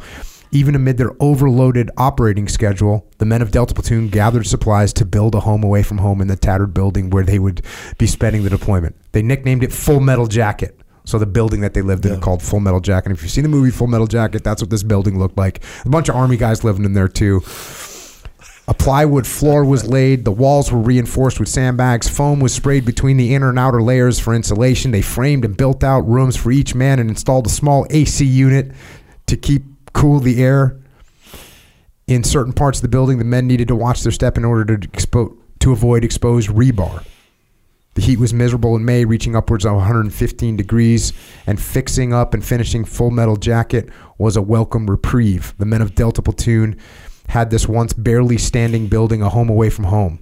By normal standards, nothing to write home about, but nonetheless a haven in the midst of the heat. Yeah, and that's where Mikey built Mikey's little palace Yeah. he had. and, and- and just to you know we were talking about um, this was probably a month in, and I I had the Marine or sorry the Army Special Operations Commander came to visit Task Unit Bruiser, and I was briefing him on what was going on, and I said my element in Corregidor has been out their last 23 missions. They've been engaged by the enemy 23 straight missions in a row. And as i'm saying that almost as if on cue one of the guys from my tactical operations center comes in and, and says excuse me sir and i'm like yes and he says just to let you know the guys in corregidor are in contact with the enemy right now and i looked at the the siege of commander and i said well sir make that 24 that's to, so to go out 24 operations in a row and be in enemy contact it's what you were talking about earlier mm-hmm. And i remember actually the 25th operation. I think it was the 25th operation. They didn't have enemy contact and it's because they did something like really small. And, and they broke their streak but um, it was it was on. Uh, and, and you got and again you interviewed a bunch of people for this. The deafening noise of machine gun fire suddenly erupted from an enemy insurgent position to the right. Michael dropped into his field of fire, identifying the enemy position, immediately sent back a long burst with his Mark 48. Contact right, multiple SEALs yelled as they sent round after round toward the enemy. Mike sprinted to the closest position to cover, which was a courtyard wall of a nearby house, and picked up fire. The other SEALs and the Iraqi Army scouts moved into the courtyard and began returning fire as well. Changing, yelled Mike as he stripped out an empty ammo box and loaded a full one. Just as he closed the feed tray cover, five enemy fighters moved to flank Michael and his team. They are flanking to the west, Mike yelled as he fired at the maneuvering insurgents. He caught them halfway through their movement and had them pinned behind a small vehicle. Hold them there, Mike, JP yelled. Mike could overhear the Marine the Marine Air Naval Gunfire Liaison Company Anglico guys on the radio setting up for a strike on the enemy fighters he had pinned down. CAS in 30 seconds called out the controller, letting the guys know the jets were 30 seconds out from dropping. For Michael, this seemed like an eternity. He had the best vantage point to keep the enemy where they were as the other SEALs and scouts were still engaging the original enemy position. He conserved his ammo, knowing a reload may give the insurgents just enough time to maneuver away from their current position, which could cause the close air support strike to have to abort and start over. He continued to send five to eight round bursts into the vehicle. One away, 10 seconds to impact, called out the controller. The dust was heavy, but Michael could still see to know that none of the five enemy had left the position. Suddenly, a flash, then the car ripped apart and disappeared in a cloud of black and gray smoke. Good hit. Stand by for BDA, stated the controller over the radio. The dust cleared. Where the sedan used to be was a crater with indistinguishable metal debris and other scattered and other materials scattered in the area. Michael could make out three of the five enemy now lying in peculiar positions near the blast site. Good hits. Five by EKIA, Michael heard the controller say. The original enemy position went quiet immediately after the strike. The SEALs, Marines, and scouts maneuvered to assess and secure the building. The scouts entered and cleared it only to find that the enemy had left the area. All right, guys, there's nothing left here. Let's Charlie Mike, said Chief Fortin, and the SEALs and scouts moved to reestablish their security position for the main element. element. So that's what they were doing. Yeah, I would get uh, phone messages where uh, Michael would call, would miss me a message. Just kicking back with, with my bros, uh, send cigars. Critical information, send cigars. exactly.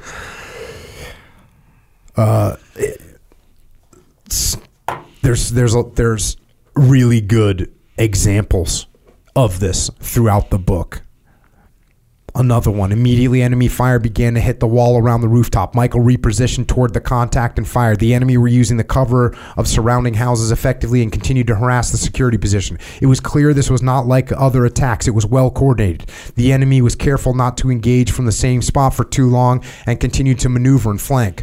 The rounds from Mike's 48 began to eat chunks out of the corners and ledges that the enemy were using as cover. The short rooftop wall was beginning to degrade as well, however, and bullets were penetrating the plaster in some areas. The men stayed low and continued to engage. Michael was glad he had prepped his extra ammo ahead of time. It looked as though he would be needing it soon.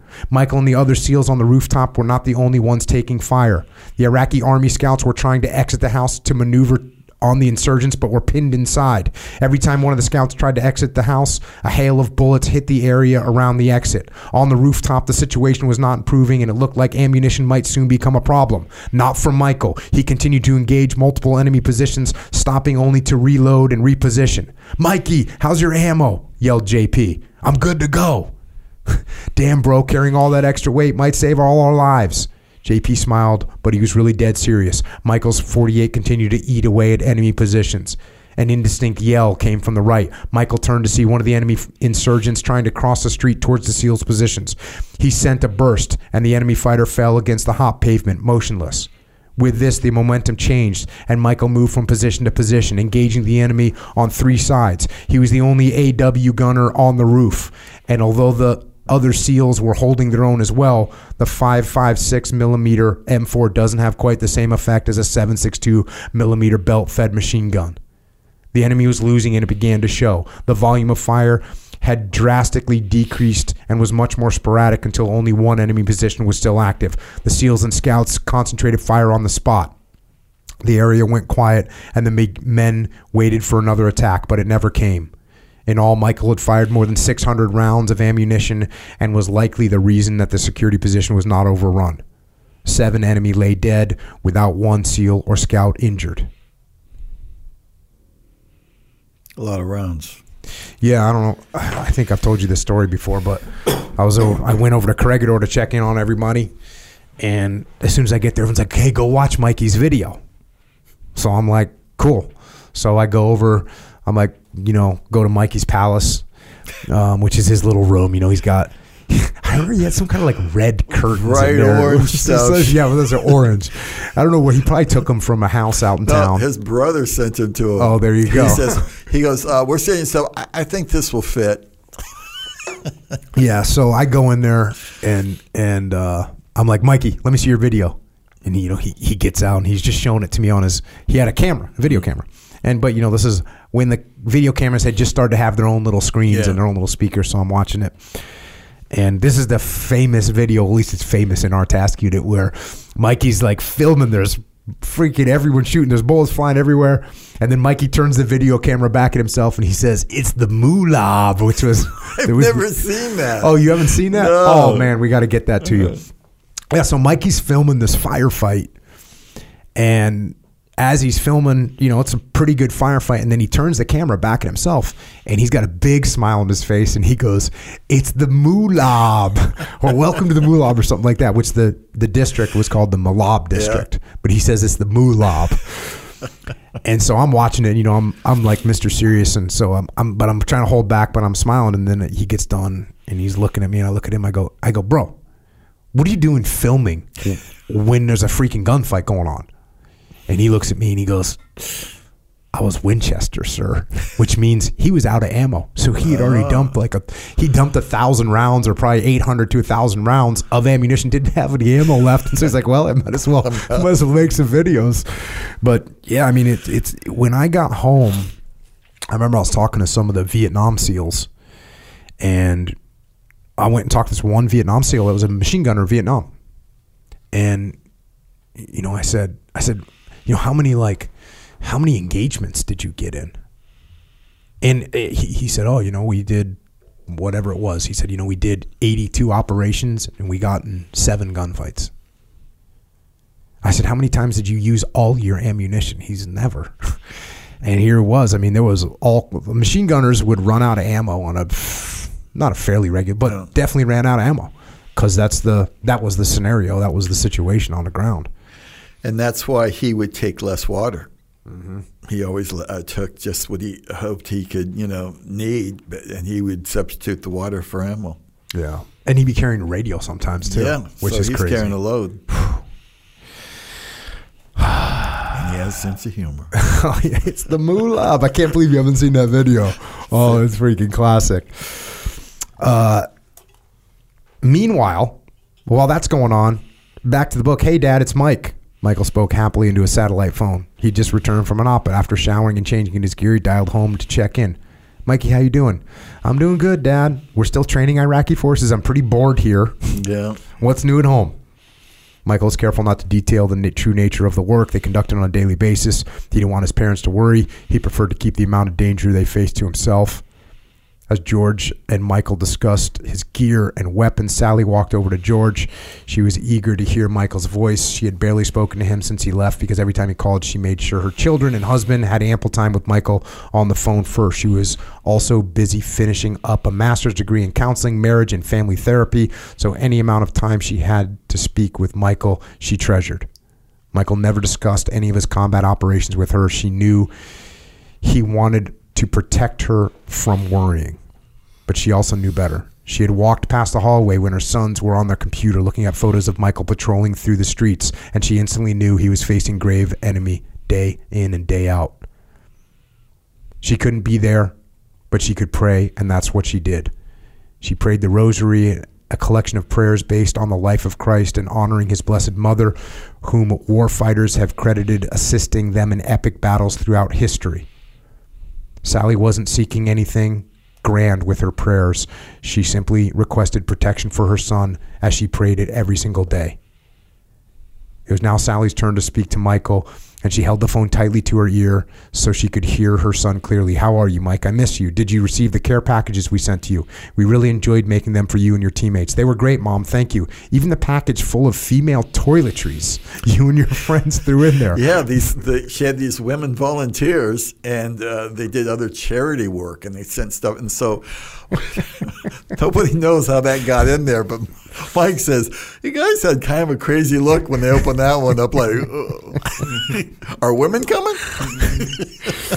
Yeah, the the so my wife is at home. She got three kids. They're like, how old were they? They were like maybe seven, five, and three, or something like this. They're maybe even you know six, four, and two, or something like this. So she doesn't have time to do all this stuff. So finally, I get you know everyone's getting care packages, and all this nice stuff. I'm not getting anything. Finally, like two months in deployment, I get a package. And I, I still harass my wife about this. I like honey roasted peanuts, Yeah. right? And so she sent me a Planters thing of honey Yeah. roasted peanuts, but it was open and taped shut. It was open, it was half eaten. My freaking kids got into it. It was taped shut. That's what I got. I'm like, thanks, darling. but I didn't ever get women's toiletries. Yeah, no one figured out where those came from, but uh, they they got a lot of women's magazines too from uh, people. Because Sal would contact anybody that would send things. We sent stuff, and uh, people volunteers send stuff, and I, you know. It was just crazy. Guys would risk their life to go out and get those packages, you know. Hey, Yeah. women toilet, just what we need. Uh, he says, I'm going to go head to bed now. I want to say hello to you guys. Mike's voice began to drift off. The day's operation had begun to hit him like a wall. His body was now just registering the need for sleep. Of course, take care of yourself. We're all okay here, Michael. Stay focused so you can come home safe. Sally said. Those words became her parting words every time she spoke to him. Stay focused so you can come home safe.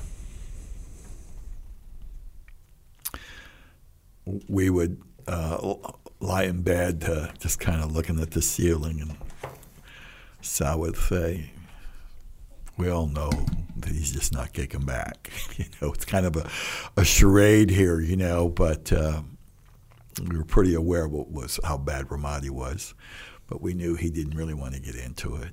So we kept the conversations pretty light.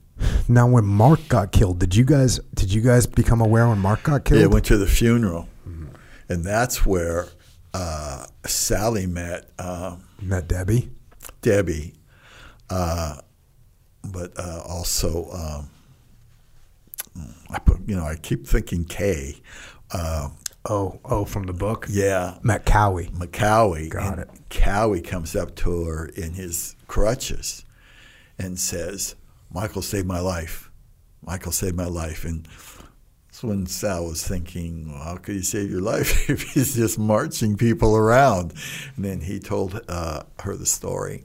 And that's why it was like, yeah, we, we know a little bit better than that.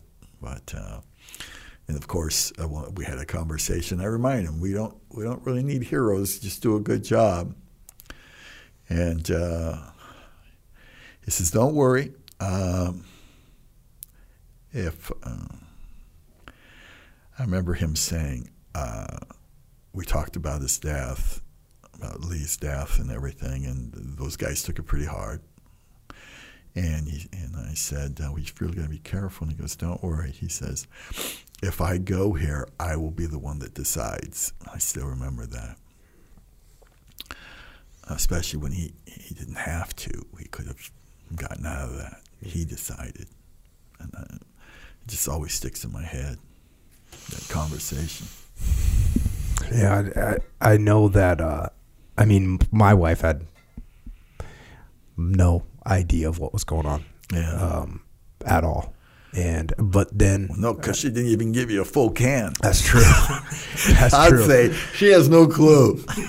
but you know, even Cowie got Cowie got wounded, but you know, she just I think she just thought it was an anomaly, and and like I said, I mean, she had um, she had a you know she had three kids going on, freaking young kids and everything, but uh, I think everybody when Mark got killed, it was like, oh Wake up. yeah, Yeah. and and um.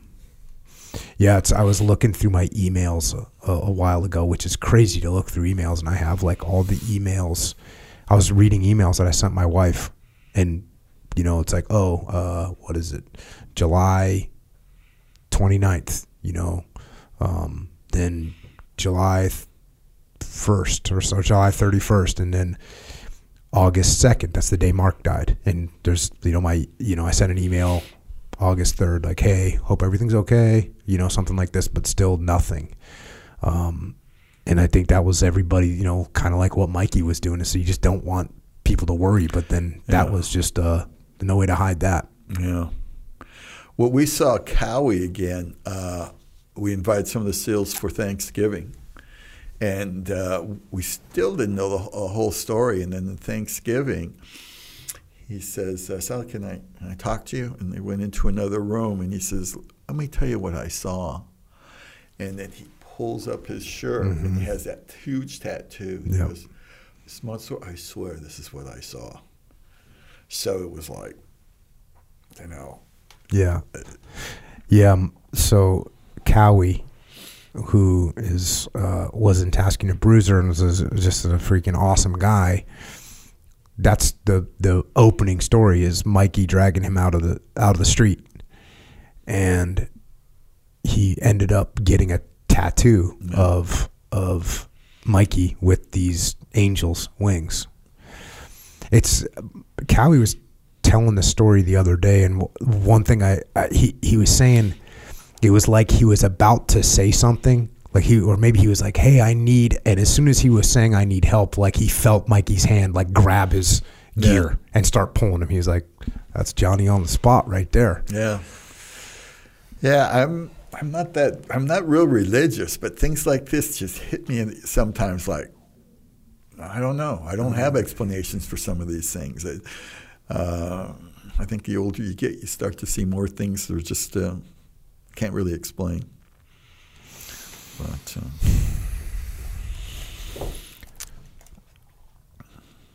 It was the 15th of August. The I the Iraqi army, along with the U.S. Army, would be conducting clearance of another portion of the Malab district. The houses were tightly packed, and clearance would likely be slow. The SEALs came prepared and were all set with cardboard shade, water, and a ton of am- extra ammunition. The men didn't know it, but they would soon have no need for the shade. As the call to prayer ended, Michael scanned the surrounding area with his periscope. He glanced over to see his teammates to the right, each with their own as well. He smiled and continued to scan. It had worked out so well for Michael that a bunch of guys had had them sent out. This is Michael ended up getting his like combat periscopes, which ended Yeah. up being awesome. yeah, I remember uh, Sarah What was uh, was sending that out, and she's looking at me like, "Were they, were they playing games over there?" Yeah. Imagine how nice it is when you don't have to poke your head up Yeah. over a wall. Yeah.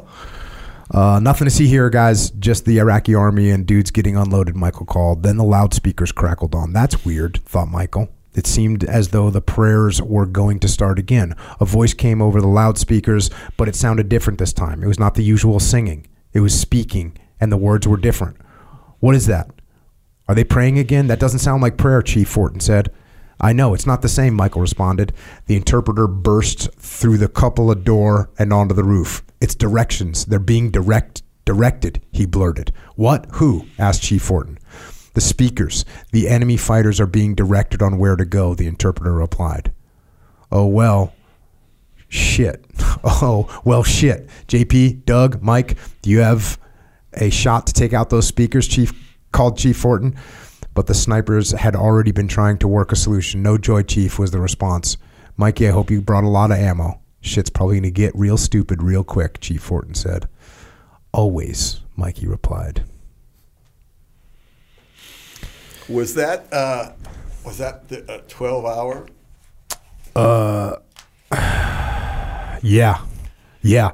That one, what ends up happening, comms chatter, but most of it was not pertinent to Michael. Most of it was information flow from different units leaders back to to the joint operations center where the operation is being monitored. Michael's concern was keeping the enemy pinned, and if one of them was brave enough to try and move out in the open, dropping in his tracks. The clearance was ongoing, but the insurgents currently attacking the SEAL position were relentless. And I fast forwarded to this. They, they just basically got like an all out assault. Right. This was not ideal, but it also meant that they were not trying to advance towards the overwatch position. It had been hours and neither side could get the upper hand. Michael moved from position to position, firing at multiple enemy locations. It looked as though this fight was not going to be over anytime soon, and he wasn't wrong. The entire engagement lasted 12 hours. I mean, imagine people have never served 12 hours.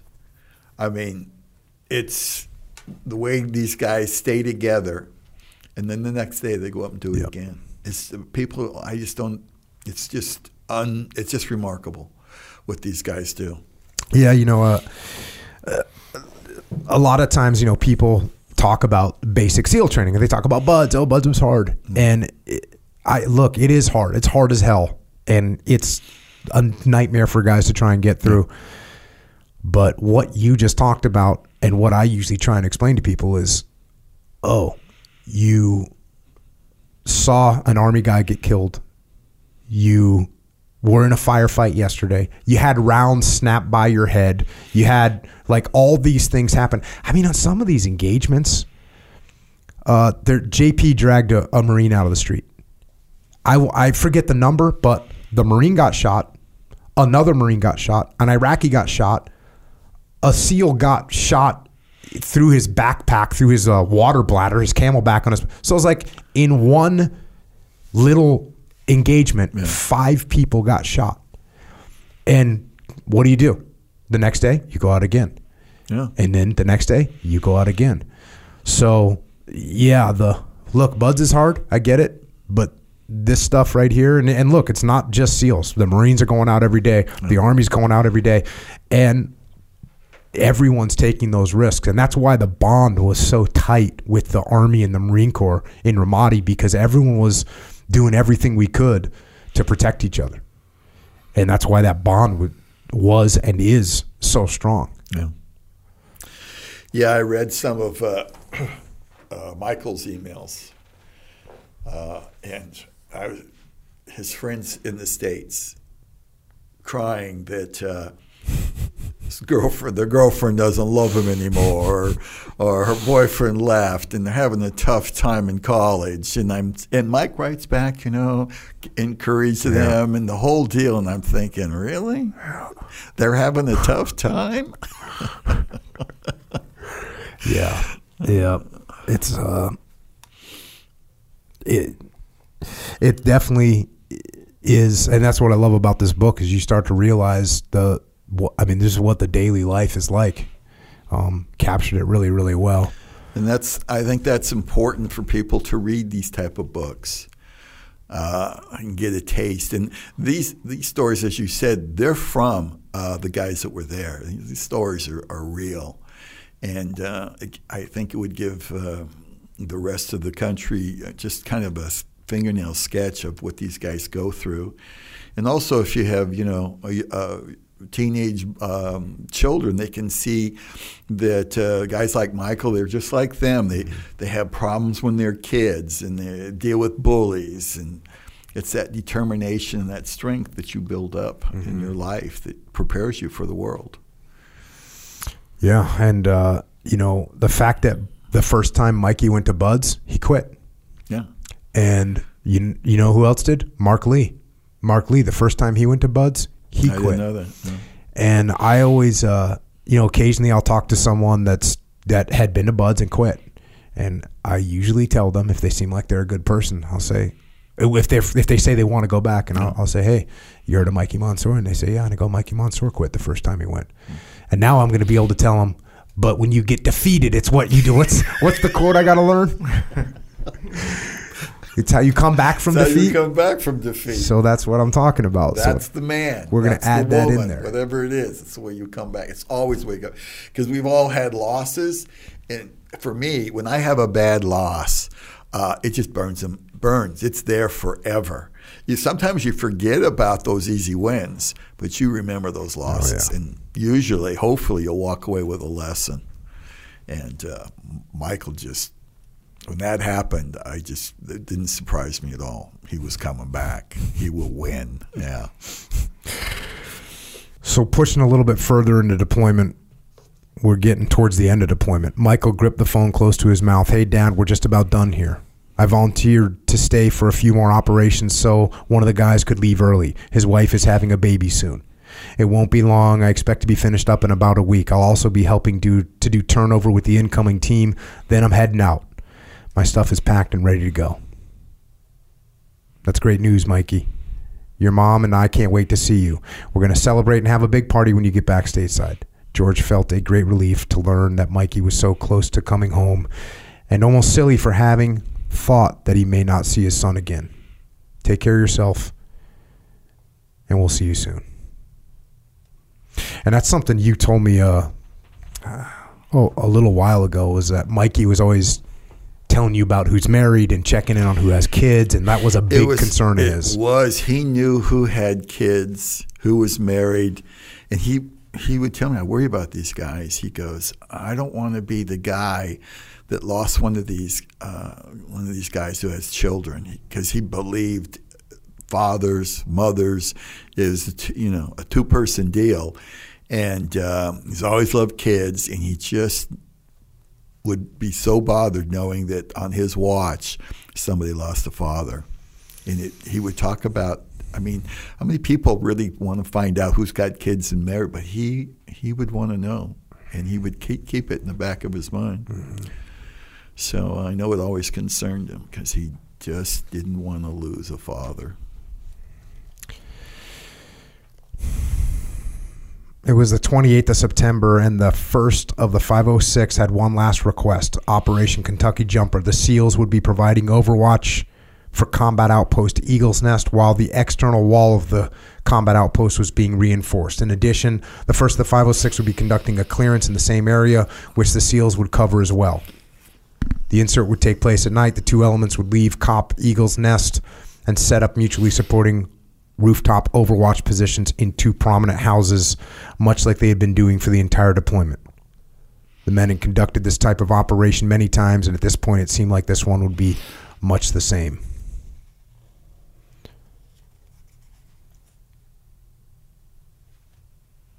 So they push in, they do this overwatch. Around 11 a.m., the Army moved out of the area, having finished operations for the day. The SEAL Overwatch positions remained in place and would extract under the cover of darkness later that night. Other than the first of the 506 doing clearance ops and us being in the area providing overwatch, it was kind of a somber day, Doug said, referring to how the day was going in comparison to other similar operations they had completed. Based on most of the previous operations, the likelihood of the firefight was low. Of another firefight was low. The temperature was reaching 115 degrees, and they would stay there until late into the afternoon and only begin to cool when the sun dipped below the horizon. As the morning turned into day and then early afternoon, Michael, Doug, and Mike S talked of heading home and what was next for each of them. There was a sense of excitement. We were proud of what we did. We were proud of our relationships we had built with the Army and the Marine Corps, recalls Mike Sorelli. The men talked of their families. Doug would be headed back to Georgia to see his three sons. Mike S. was ready to get back to his two year old little girl. Michael listened as the guys spoke of heading home. He was ready as well. Sniper school, heading into his next platoon, snowboarding trips, and driving up the coast to see his family in Garden Grove. Doug recalls how cool and relaxed Michael was. He just had a real calming sense to him. You could tell instantly what a great person and warrior he was. To this point, it was the most one on one time Doug had spent with Michael. As the day continued on, the intense heat had begun to wear on the men. The shade material helped, but not but the heat radiated from surfaces all around them. Not even the light breeze brought reprieve. The air was stifling, dry, and filled with dust. The lack of activity and the heat induced lethargy, degrading the men's awareness. Boom! An explosion rocked the rooftop. Michael ran back over to the position between Mike S. and Doug. What was that? RPG? asked Doug. Sure seemed like it, Mike S. replied. The anger on Michael's face was apparent as he searched for the insurgent responsible for the attack. Mike S. moved out of his loophole and called the other element. We just took an RPG. Searching for the shooter now. What have you guys got? Doug rolled into the open spot as it had a better field of view than his loophole. Michael sat on the chair between the two with his Mark 48 resting on the wall of the rooftop. Mike S. continued updating the other element while Michael, Doug, and Benny scanned the area. They saw nothing, no enemy movement. Suddenly, an object just barely cleared the lip of the wall and hit Michael in the chest. It bounced off and rolled to the ground directly in front of him. Mike S. looked over at what had just landed next to the group, then up at Michael. Michael stood so quickly and with such force that the chair he was sitting on sailed across the rooftop and impacted the opposite wall. Michael looked at Mike S. and yelled, Grenade. Mike S. watched in disbelief as Michael, the only one of them who had an out to escape the blast, instead lunged forward, dropping directly onto the grenade. Seth's element had heard and seen the two blasts from their overwatch position and were already moving when the call for help came in.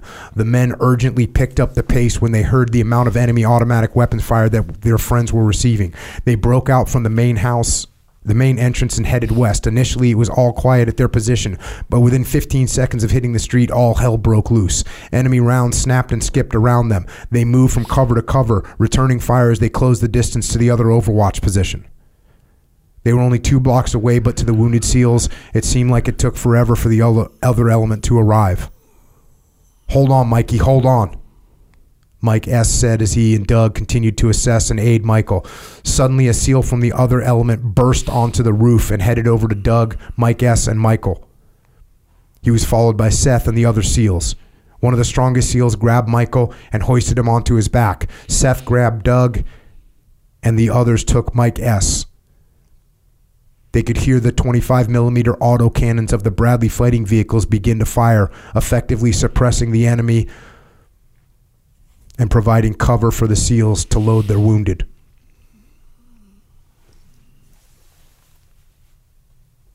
Mike S. directed the group as they moved down the stairs and into the alley to the waiting Bradleys. Doug, Mike S., and Michael were loaded onto the into the back, along with one of the SEALs from the other element. He stayed to continue to aid Michael while the Bradleys extracted them and headed back to Camp Corregidor. When the wounded SEALs arrived, they saw the men from the 1st to 506 lined up waiting to support whatever they could, another testament to the bond that the two units shared. Doug, Mike S., and Michael were loaded onto stretchers and brought into the aid station on the camp. Doug and Mike S. were given shots of morphine for the first time since the grenade explosion. They finally had reprieve from the physical, piercing pain. The reprieve, however, was short lived. The atmosphere in the room shifted, the mood had darkened, and the two men could feel it. Then they overheard the nurse say it. Michael was gone. In that sobering moment, they became aware of what Michael had given them. He had freely exchanged his life for theirs. It was September 29th, the feast day of St. Michael, the, archangel, the archangel, the protector and guide of warfighters since time immemorial, and whom Michael had been named 25 years earlier.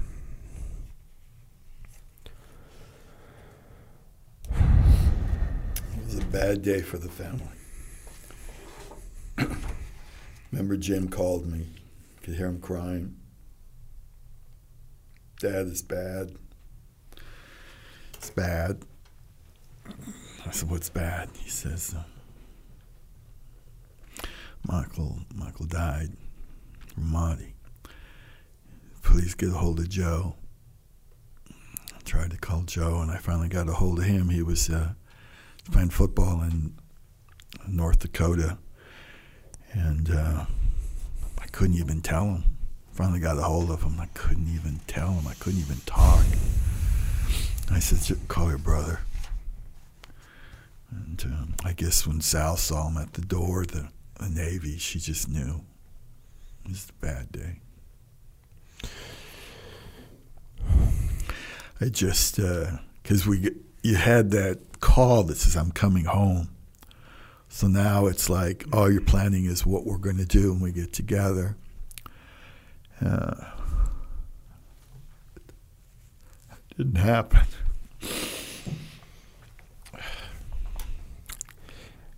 I um, well, so I'd been tracking the operation. I was in the tactical operations center, and and it, was troops in contact, which was like, like I said, this was like a almost daily occurrence that guys would be in there, and then, you know, you got you hear wounded, and now all of a sudden that's not common, and um, the casevacs get called, and I can hear some of the radio calls, and I I end up redirecting the casevac to their location. And and finally it was actually Colonel Clark, God bless him. He he called me. And um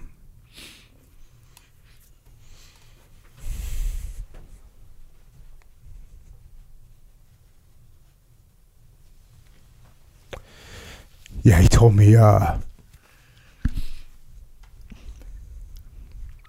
He told me uh, Sorelli and Doug. He said they were they were wounded, but they're going to be all right. He said Benny was going to be okay. He said that Sorelli and, and, and Doug were going to be were you know getting flown out. And he and he said Mikey wasn't going to make it.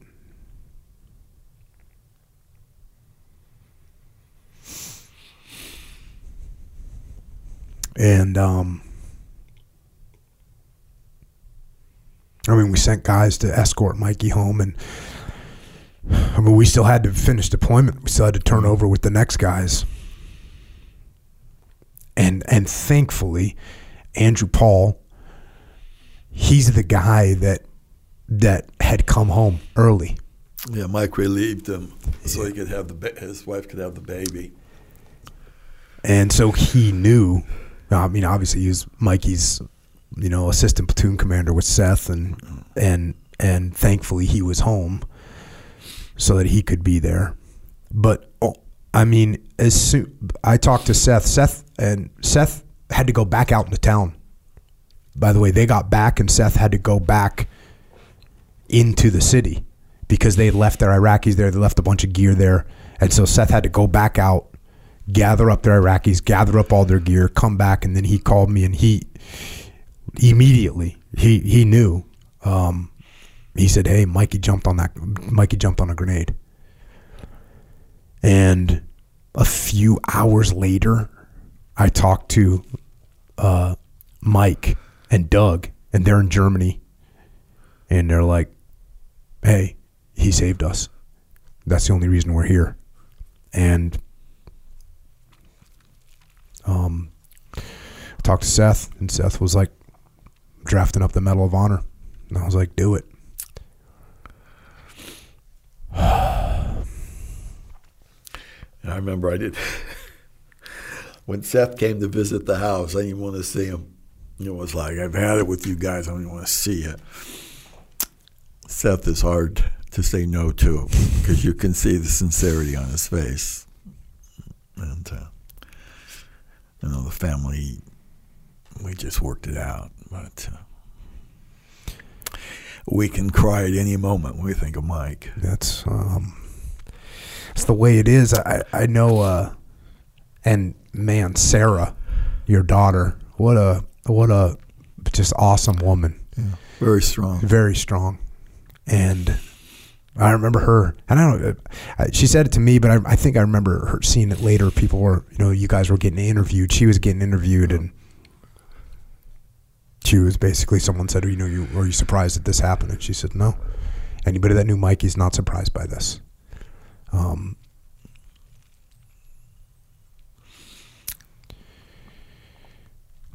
yeah. Uh, when at what point did you hear about the Medal of Honor? Uh, what happened was uh, some guy from the newspapers called us about it, and I didn't know what he was talking about. And we had gotten so many calls, all kinds of things. We had hate calls, we had uh, newspapers, uh, interviews. Most of the stuff we said no, and uh, we just want to be left alone. In fact, we were so used to getting bad calls. Uh, I remember the president uh, was trying to call us because uh, this is when um, they decided to award him um, the medal, and uh, Sarah kept trying to tell me, um, "Would you, would you pick up the phone?" It's the president. And I was thinking, this is. I go, what's this guy keeps bothering me? It's just the same number. I don't know what this asshole wants. And then she goes, Dad, would you just pick up the phone? You know. So that's when we knew it was real because you hear people, everyone is talking. Well, you, you know, could do this and that, but I mean, it's nice, but it's not your son. Yeah. You know, and uh, it's uh, it, our our family appreciated it, but you know that hole is still there. I think anyone who's lost a child, I don't care if it's uh, in the hospital, an accident, there's a hole, and we're in a real sad family. And me and Debbie Lee were talking about it. It's just, it's just there, and it just hits you every once in a while. Hearing kids playing in the playground or something like that, it just hits you. It's you just don't get over it. But uh, we were treated very, very nicely. Uh, surprising, because I was in the Marines, and uh, the SEAL family is totally different, and I was kind of shocked. I was like almost too shocked. Okay, well, leave us alone, you know. but uh, I was really taken back by, um, you know, these guys coming over and checking on the family, and uh, it was a good thing. At what point did you hear about the ship? I was about. Uh, I remember uh, Dr. Winter talked about uh, a ship, and see, we don't know anything about the Navy. uh, we're not into the ceremony stuff, and it was like, yeah, okay, whatever. Uh, didn't you know uh, really think about it? Mm-hmm. It was just in passing. We thought, and then a while later, maybe a, uh, six months later, uh, we get this thing where uh, they're going to name a ship after Michael. We had no no idea it was going to be like ten years. I mean, it was just incredible, and it was like fly here, fly there, and that's why my kids after a while we're not going any place. We didn't realize it was going to turn into a job, and uh, it was everything was nice, and uh, but it's not something we really wanted. Uh, we were real happy to just go back to simple. Nobody knows us, and so it was it was busy for the first couple of years, and finally it you know it disappeared, and it was okay. But um, oh my goodness, I would think leave it to Mikey. He's still got something going on, and even this book, people would talk to me. Uh, we'd have uh, writers sitting on our porch wanting to write uh, a book, and must have had a dozen of them. And we passed on all of them. And then just uh, when one of the sailors did a book on Michael and gave it to us, us up at the cemetery.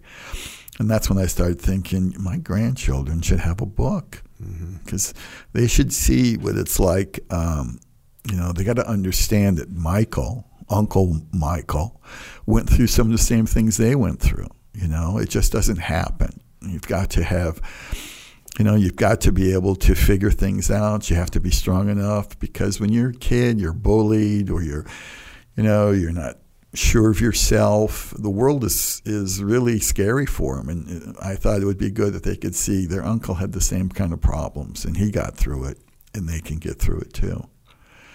So, and I, I would hope anybody who would read this, the same thing, you know, a young man or uh, uh, reading this, uh, realizes he's he's got a long ways to go in his life, and um, he can pull himself together.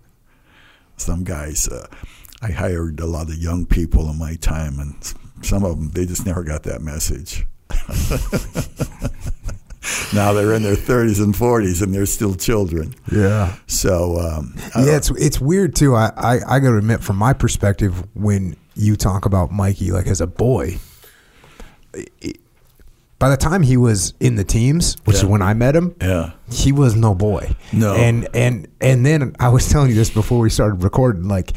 He was getting big, right? Yeah, I- so he cut the sleeves off all the shirts. Everyone started calling him sleeves because he was just like getting jacked.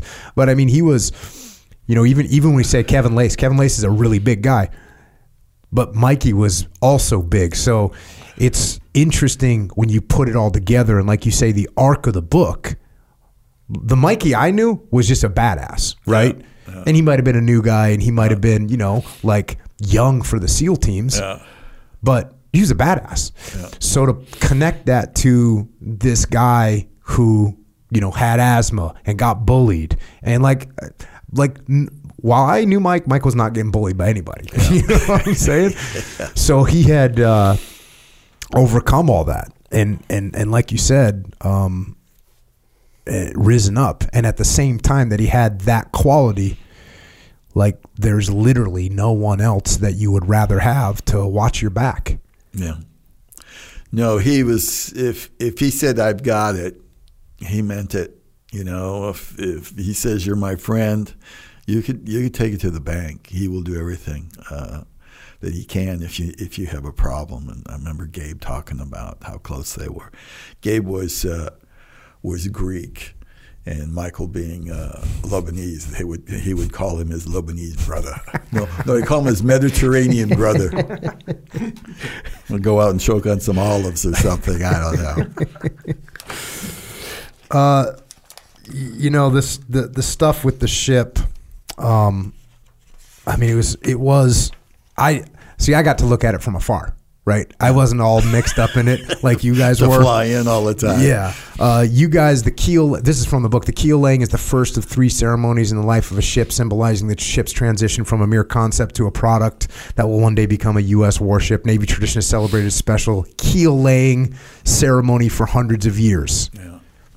and so it talks about the fact that you guys went to Bath Iron Works up in Maine and and welded your initials onto this like piece that goes in there. That's Yeah. sort of the that's sort of the initial There's just so much tradition Yeah. that the Navy has. And it was, yeah, we would do those things. And, I, and then Sal welded something in uh, uh, on the bridge someplace, you know, and it's like, yeah. And they somehow got wood. The, Yeah. This guy Captain Smith, who's a great guy, Captain, Yeah. Captain Scott Smith, who like took this with the utmost seriousness, of course, because he's the first commanding officer of this ship. And they got they got wood from the USS I know. Constitution. It was like crazy. how do you do, how do you do that? Uh, you have this here. Each naval warship has its own crest and motto, and Captain Smith, who's the first commanding officer, took meticulous efforts to honor the ship's namesake with each one. For the crest, he was given parameters of simply using a shield. The rest was up to him. He knew exactly what to do in order to make sure the ship honored its names, its the ship and namesake perfectly. There were a handful of people, family, teammates, and friends he would need to talk to. He was introduced to Steve Gilmore, retired surface naval surface warfare Steve's a captain. great guy. He's the best. Yeah. Uh, he he is. He's just on your side. Oh, he's he's he's a hundred percent. Uh, He helped me. Uh, I'm very good friends with him, and he helped me with everything I ever needed help with. And look, I caused all kinds of trouble for that poor guy. I was constantly, constantly causing. He would bail me out of all kinds of things. So thank you, Mr. Steve Gilmore. Uh, but he was able to connect Captain Smith with a bunch of different people. Captain Smith sat down for hours with each group, learned as much as he could in order to create something remarkable that would inspire his future crew members. They would collectively come up with the the connected with a with a uh, something that connected the family with the Navy as well as the ship's unique components. And so this is for the motto of the ship became "I will defend," which carries a threefold meaning. Every military member takes an oath to support and defend the Constitution. Another prominent mil- military ethos says, "I will defend the defenseless." And the Saint Michael prayer calls upon the mighty angelic soldier to defend us in battle. Have you been in? Have you been in the ship? I have. You, I, when I talked to Scott, I was like, uh, we wanted something for the SEALs, not to be forgotten. And uh, that's why if you walk in, you'll see the pictures of those other SEALs. Yep. And uh, it was important to us that uh, those SEALs aren't forgotten because sometimes Congressional Medal of Honor, people forget about these people. Well, pain is the same. And we wanted to remember them on that ship.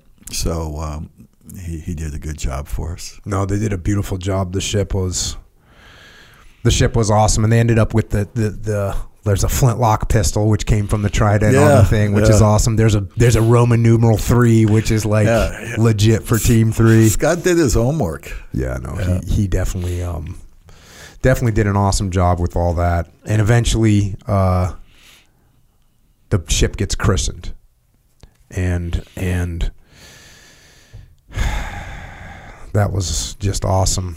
Um, christening took place. That was up in Bath as well, up in Maine. that was when uh, Sally broke the that was fun for her. She was so afraid. I just want to make sure I hit it hard enough. I, don't, I go, well, put my face right there. I'm sure you'll be able to muster hitting that thing. Uh, and then finally, you get the actual ship's commissioning. Yeah. And this is when the ship becomes a U.S. Navy ship. But it says here Major Halliday was announced and approached the podium to give the invocation. He had flown in all the way from Korea for the special event. Upon finishing his opening prayer, the other speakers approached the podium one after the other. They rendered their special remarks and honored the family of the ship's namesake as well as the impressive ship itself. Then, Major General Ron Clark, who was formerly a lieutenant colonel, who's now a major Yeah. general. This is how long it's been. He's Yeah, a major general. true. Who led the first of the 506 Red Currahee Battalion during the Battle of Ramadi, walked commandingly over to the podium. We few, we happy few, we band of brothers. For he today that shares, that sheds his blood with me shall be my brother. The bravery and sacrifice of these warriors is the highest form of service to our nation. At a time when less than 1% of American citizens will ever don the cloth of our nation in her defense, these men and women endured hardship, danger, and personal sacrifice every day to protect our country and our way of life. Let me be very clear. Our band of brothers was brought together through our fight against a tough and violent enemy. In fact, we refer to SEAL Team 3 as Army SEALs. It was the fight that brought us together, but really what defined our task force was one word love. A brotherly love that warriors in arms share in battle, defined by selfless commitment to a mission and selfless commitment unfailing to one another. There is no greater human emotion than the feeling to belong to a team, to a unit, to a brotherhood, to a family. My association with these warriors has been the most meaningful professional relationships of my life.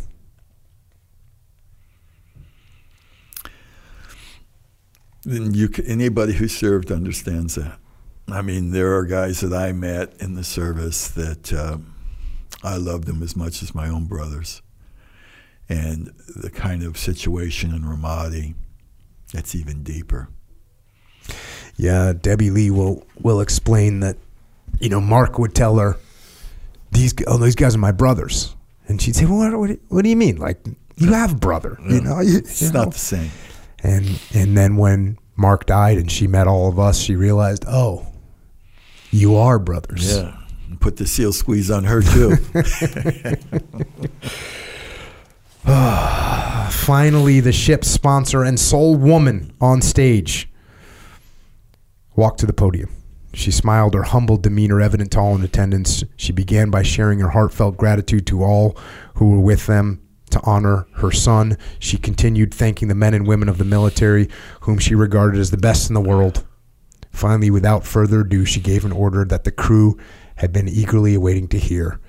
Officers and crew of the USS Michael Monsoor man our ship and bring her to life. that was a good day. That was awesome.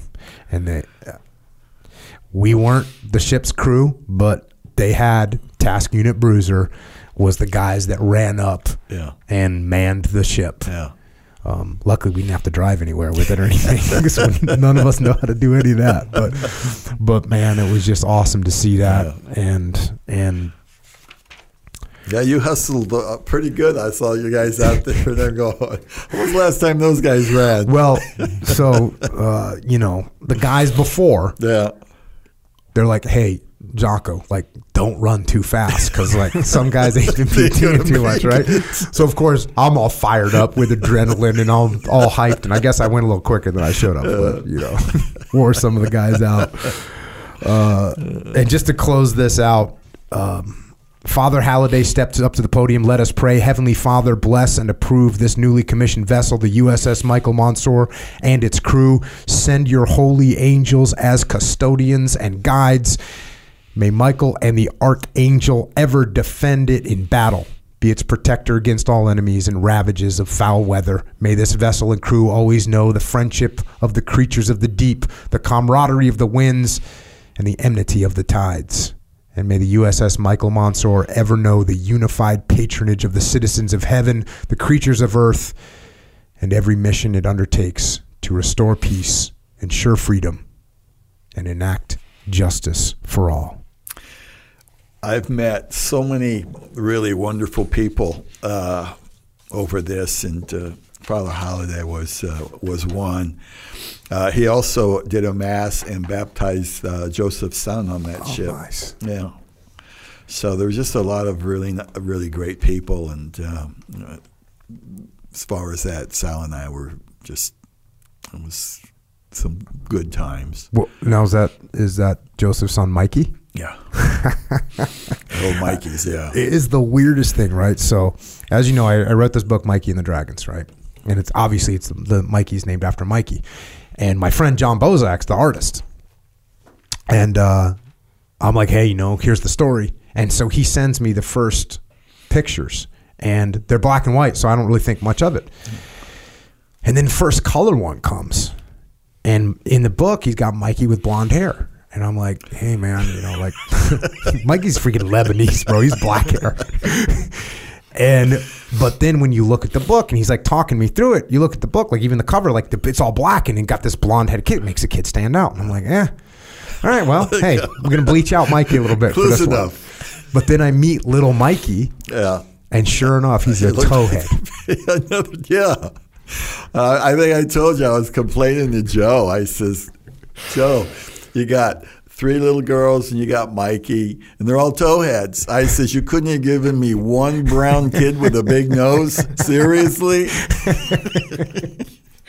Oh, uh, man. Um, but uh, I mean, it is awesome seeing that ship and and with this book that you just wrote with Rose. And Rose did a fantastic job. You know, she's married to a seal, so she, captured a lot of she stuff. She put up with a lot of stuff. yeah, Uh, I'm, I'm sure She's it pretty was a tough challenge. lady, yeah. Just trying to get stories out of guys. Everyone's on all different schedules. No, she did a great job, and and, and because she's married to a seal, I think she captured it in a way that um, a normal author wouldn't have been able to. Yeah, when we talked, um, I'm she pestered me for two years, and Steve would go, "I don't know, I think she's pretty good." Uh, anyway, uh, we we talked. It was like um, I said, "We don't. We want like real stories," because she gave sent in samples of of. Uh, other of authors, and they wrote about the glory of war and all that. And I said, I want to vomit.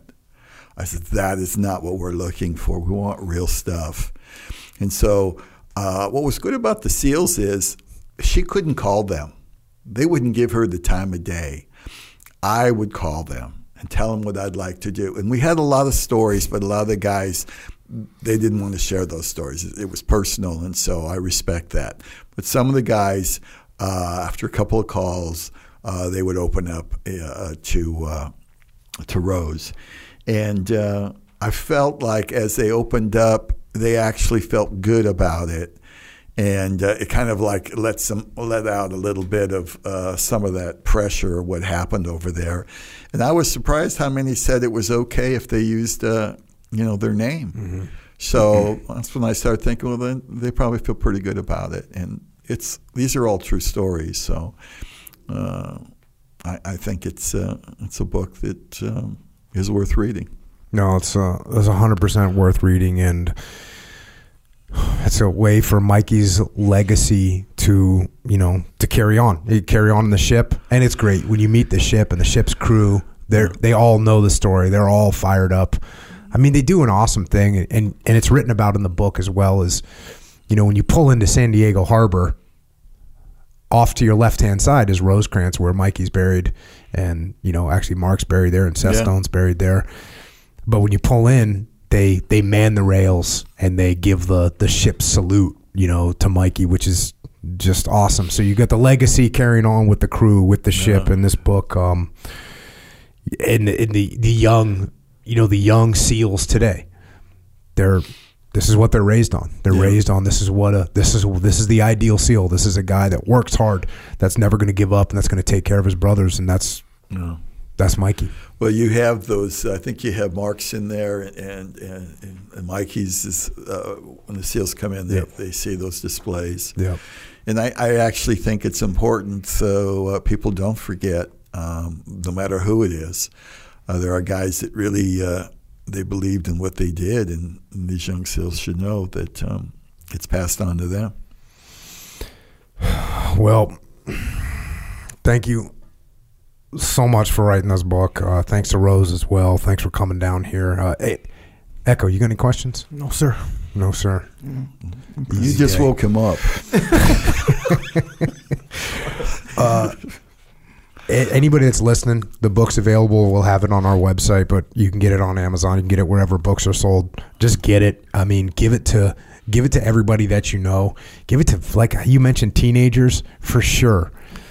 Um, because I think they can understand. It, it, it, even you know, it's not like uh, it's not like this pro thing where they're going to kids or parents are scared their kids going to run out and join the military. It's the journey that he took. And what he uh, overcame, and uh, these kids who are feeling, you know, insecure, they got to know that there's other guys out there just like them, and they did it, and they can. These kids can also get through it and it's important. And that's why I did it for my grandkids. And I think I told you my my granddaughter, uh, she first week in um, in boot camp, and she I gave her one of these books uh, for the trip, and she read it, and she said, when I read the story, she goes, I hate boot camp so much, and uh, she goes, but I realized, you know, life is tough and there's it's a journey and we have to go through these things. And Mike was my inspiration. She goes, we had to run a mile and a half and I've never run faster. And she goes, I just, she says, thanks, Grandpa, for writing the book. It's important. So eventually um, all the kids will get one. And a couple of words I want to take out, but I don't know. it's a true story. So what am I going to do? it's surprisingly clean considering it's about Well, a bunch of yeah, seals. I yeah. Uh, but but no, it's awesome. And uh, any any other closing thoughts? I think that gets us up to present date. No, I do want to thank you for uh, for the respect for our family and especially uh, how much you helped out Sally. I mean, she uh, she really appreciated in the time where uh, she couldn't get to the uh, into the cemetery, and she says to me, she goes, "I hope I didn't uh, I didn't uh, disturb him or anything. I thought he was on base." And I go, "Well, what, was he wearing?" I think he was just wearing t-shirts and his shorts. And I said, "I don't think that's the uh, the uniform of the day." Uh, no, that wasn't the uniform of the day. I think you're on vacation or something. I don't know. Yeah, I wasn't at work. Yeah, got a call and sh- hey, if uh, Sally wants to go and visit her son at Rosecrans, she's gonna get in there. Yeah, she was thrilled. She was just so happy because it's like an hour and a half, two hours drive. Yeah.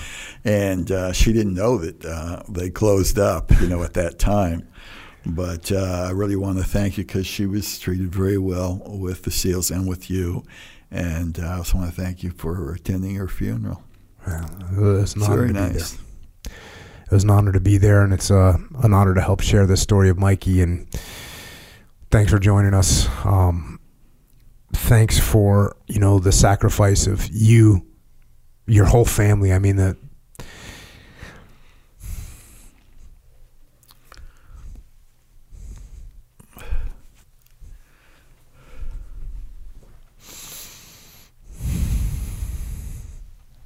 Thanks for uh,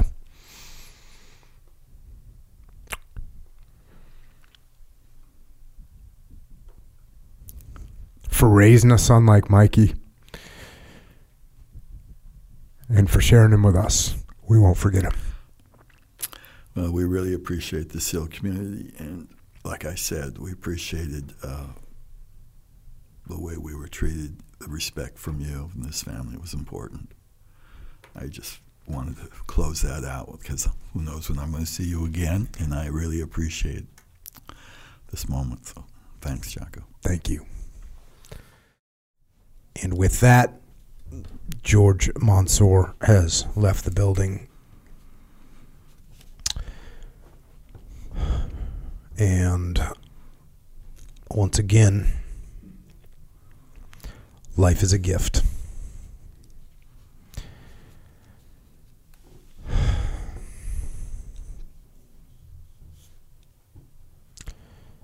Thanks for listening. We appreciate it. And if you want to support the podcast, well, first of all, get the book. Like I said, I read like little pieces of the book. The book has a bunch more in it. They did a great job writing it. So order the book. What is it? Is it is it Christmas season yet or Yeah. Yeah. Technically, I think it's kind of the beginning. even if you're having a lean Christmas? yeah, even if you're having a lean Christmas, just order the book today, and you can give it to everybody that you know. So we'll just start with that. Uh, support this book, please. Um, if you want to further support the podcast while you're supporting yourself, go and get some Jocko Fuel from JockoFuel.com. You can get drinks, energy drinks. You can get protein.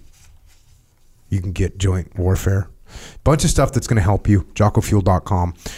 Also, you can get the drinks at Wawa. You can get everything at Vitamin Shoppe, the military commiss- commissaries, Hannaford's, Dash stores in Maryland, Wakefern and ShopRite, Circle K in Florida, HEB in Tejas, Murphy's in the Southeast, and Meijer in the Midwest. So if you need Jocko Fuel, go there and get it. Or JockoFuel.com. it's true. Yeah, George offline was asking about like, hey, do you have anything for joints and aches? Because I'm getting older. Mm-hmm. We do. We do. Yeah, if you go read the reviews of Joint Warfare, Mhm. it's legit. Yeah. So, Yeah, it's uh, it's one of those things where I mean, you know, when you're young, you know, you don't pay attention to that kind of stuff. But if you maintain like solid health, joint, yeah, bro, you'll flow right into uh, old adulthood and be fine. Mm-hmm. Trust me, I know. is that where you're at? That's where I'm at. Old adulthood. It is Super Krill too. Yeah. Honestly, it's kind of a double. It's kind of a double attack. Yeah, yeah. That's they pair together well, as we say. So there you go. JockoFuel.com. Get it. Also, Origin USA. Hunt coming out. Yeah.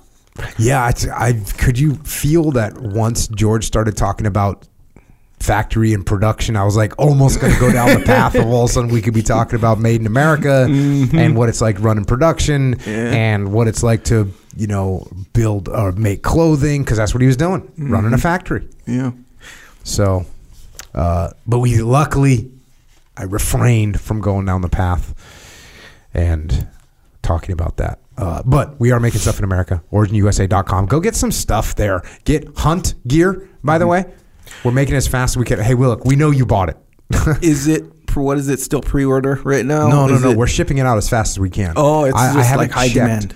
Yeah, I haven't, but we've we're shipping it out as fast as we can. We're making it as fast as we can. We appreciate the patience. Uh, we're working it. That's what we're doing. But hey, jeans, get those Delta jeans, the Delta 68s. Delta 68s are just the the deal. Yep. Kind of 100%. Now Yeah. look, if you live in Michigan, mm-hmm. you live in Minnesota, you might get the factory jeans, which are a little heavier. Because it's a wintertime, you might be feeling it Yeah. if you're in the southern America mm-hmm. or in a warm place in the world, you're gonna want those Delta 68s All day. all day, uh, and you're probably training jujitsu. That's mm-hmm. how it all started, by the way. The jujitsu gis. You don't need to get one that's made in a communist country. You get one that's made by free people, Yeah. not slaves. No. That's originusa.com. Go get it. Yep, it's true. Also, Jocko's store, Jocko store, just where you can get your shirts and hoodies and hats and stuff. Rash guards on, on there as well. But yeah, discipline equals freedom. It's good. You want to represent. It's a good place to get your Can stuff. Can you get that, that thing that you're wearing right now? Is that a Yes. Is that a Jocko store? Yep, it's called Deluxe It's called team discipline. Team Discipline. Yep. You named it. Yep. You're over there naming shirts Uh, now. Well, they all have names. Okay. Actually, you know the. Okay, so you know the shirt you're wearing right Yes. now. Your uniform. What what is that tier? I don't I forget how the tiers work in uniforms. Three I don't know if there's such a thing as a tier in or uniforms. or what do you call? it? There's like a the dr- the dress. oh yeah, yeah. and then dress blues or and whatever, class A's or something like okay, this. yeah, yeah, Well, either way, My general uniform. that's your right. uniform, right? That The shirt. shirt, that called- shirt is called Black Ops. I actually knew that, so I guess I knew this. Yes. I knew this shirt was called. but there's a What's white the white one, one called? declassified. Oh, And then now there's a new with the one. cleverness. There's What's a the new new one. It's just like that, but instead of the dark gray, it's red. It's Oh, called okay. Red Team. Dang, look at you. Can I get a, a gray one? Yeah, I don't. You know, what would that be called? Uh, yeah, I don't. We don't make currently make the gray one, but hey, look, Uh-huh. I'll look into it. I know a guy, and you know, maybe we'll uh, we'll make that happen. A gray one, huh? Could be cool. Gray I like gray shirts because they don't get dirty, but they're cool in the sun. Call it um gray area or All right. gray operations. Isn't that a thing? When it's not right or wrong, you know, it's like in the gray. area. We could call it gray area. Gray area, one of those things. All right. Either way, yes, Jocko store. We also have the shirt locker. These designs are are, are, are interesting. The last one was, is called, or this month is called the Heavies. Mm-hmm. That's a badass T-shirt, by That's the a way. good one. Yeah. Gary The came up. Heavies. Yeah, it was good. K-Dog. It is good. K Dog all day. Yeah, The heavies up- is good. Yeah. That little section of that podcast, Yeah. Freaking good section. The heavies are rolling in. Yep. But yeah, that's a subscription scenario. You get a new shirt every month. People seem to like it, so check that out. Also, there, it's called the shirt, shirt locker. It's on Jocko Store. Yep, and subscribe to the podcast and subscribe to JockoUnderground.com. This is why we're doing it because right now you see some social media activities that are going on right now. There's mayhem out there, right? Isn't there mayhem out there? It's uh, it's mayhem out there. There's mayhem out there, so we got to watch out for that. And well, you just got to watch out for that. So well, that's why we have Jocko Underground. We got a YouTube. You can subscribe to that. Origin USA has some stuff on YouTube too. Check that one out. Psychological Warfare, Flipside Canvas, Dakota Meyer. Something make some cool stuff to hang on your wall. Books already obviously defend us in battle. Just order that book. Just get it. Only Cry for the Living by Hollie McKay. Get that book. And then I've written a bunch of books too, but whatever. Kids books. You know Mikey and the Dragons? Let's let's give that one some props. Oh, yeah. Mikey and the Dragons Overcoming Fear. Obviously, Mikey, the character, is named after Mike Monsoor. About overcoming fear. Uh, Echelon Front. We have a leadership consultancy. We solve problems through leadership. Go to echelonfront.com for details. Next event, Orlando. April 3rd through the 5th. That's the next muster. April 3rd through the 5th, 2023. It's going to come quick. That's the weird thing. And it's going to sell out quick. Everything sells out. We oversold. The last muster, we oversold. We had to like move the instructor seating Oh, to yeah. the to the behind the curtain Yeah. type scenario. yeah. So we won't make that mistake again, but we will sell out. So there you go. Orlando, April 3rd through the 5th, 2023. And then Dallas is also in uh, 2023. We got the battlefield. We got FTX. We got all kinds of good stuff going on. EchelonFront.com. We also have online training at Extreme Ownership Academy. Go to extremeownership.com. We covering the stuff. I was there. I was on there live today answering questions. Leif was on there live today answering questions. We have courses to take. So go to extremeownership.com if you want to learn how to live your life better, especially your interactions with other humans. And if you want to help service members, active and retired, you want to help their families, Gold Star families, check out Mark Lee's mom, Mama Lee. She's got a charity organization, and she will be coming on the podcast very soon. And if you want to donate or get involved with her, her organization, go to americasmightywarriors.org. And also don't forget about Micah Fink up there in the, the North Country with heroesandhorses.org, helping veterans find themselves while they get a little bit lost out there in the wilderness. And speaking of uh, social media, we're on social media. On the gram, on Twitter. It's a new Twitter these days. Yep. Uh, nothing's changed really. It, have you noticed any change yet? Besides the fact that you lost your Twitter account? Yeah, that was before. You got hacked. I got hacked, and then they abused it. They took it over. Yeah. They took it. The hackers took out over my account to do a bunch of spam stuff. That sucks. And then Twitter shut it down because it was a bot now. But then, luckily, you said, Trey, get it. Get it back. Your old handle. So I registered again under my old handle, So and I got it back. So you're still at Echo Charles. Still at Echo Charles. I wonder if that's what's going to change because Elon's coming in eight dollars, and this all this stuff is going on. So Yeah, I we'll see. heard about that. People are freaking out about all kinds of things. The, the thing is, all the social media, Facebook, the gram, Twitter, you just got to watch out because the algorithm will grab you. That's what's going to happen. And uh, once again, thanks to thanks to George Monsoor for coming on board, and and really um, the entire Monsoor family who I've been b- blessed to have gotten to know over the past 15 years. Um, just been amazing, an honor to know them, and it's an honor to be here and and share the story of Mikey, uh, absolute hero and example for all of us. So thank you to the entire Monsoor family. And thanks to all the people from the military in general, the Army, Navy, Air Force, Marines. As you could probably tell, we had an incredible relationship with all of them. And we thank you for supporting us on the battlefield and in the past and now those that are still active duty out there protecting us today. Thank you. And we also want to thank our police and law enforcement, firefighters, paramedics, EMTs, dispatchers, correctional officers, border patrol, secret service, all first responders out there. You protect us here at home and we thank you for it. And everyone else out there on Mikey's gravestone at Fort, Rosecrans National Cemetery. He gives some advice on there. It's the same thing that he told his dad all those years before deployment that no matter what happens, I have no regrets. So let's go try to live like Mikey did. Work hard. If you get knocked down, get back up again and overcome.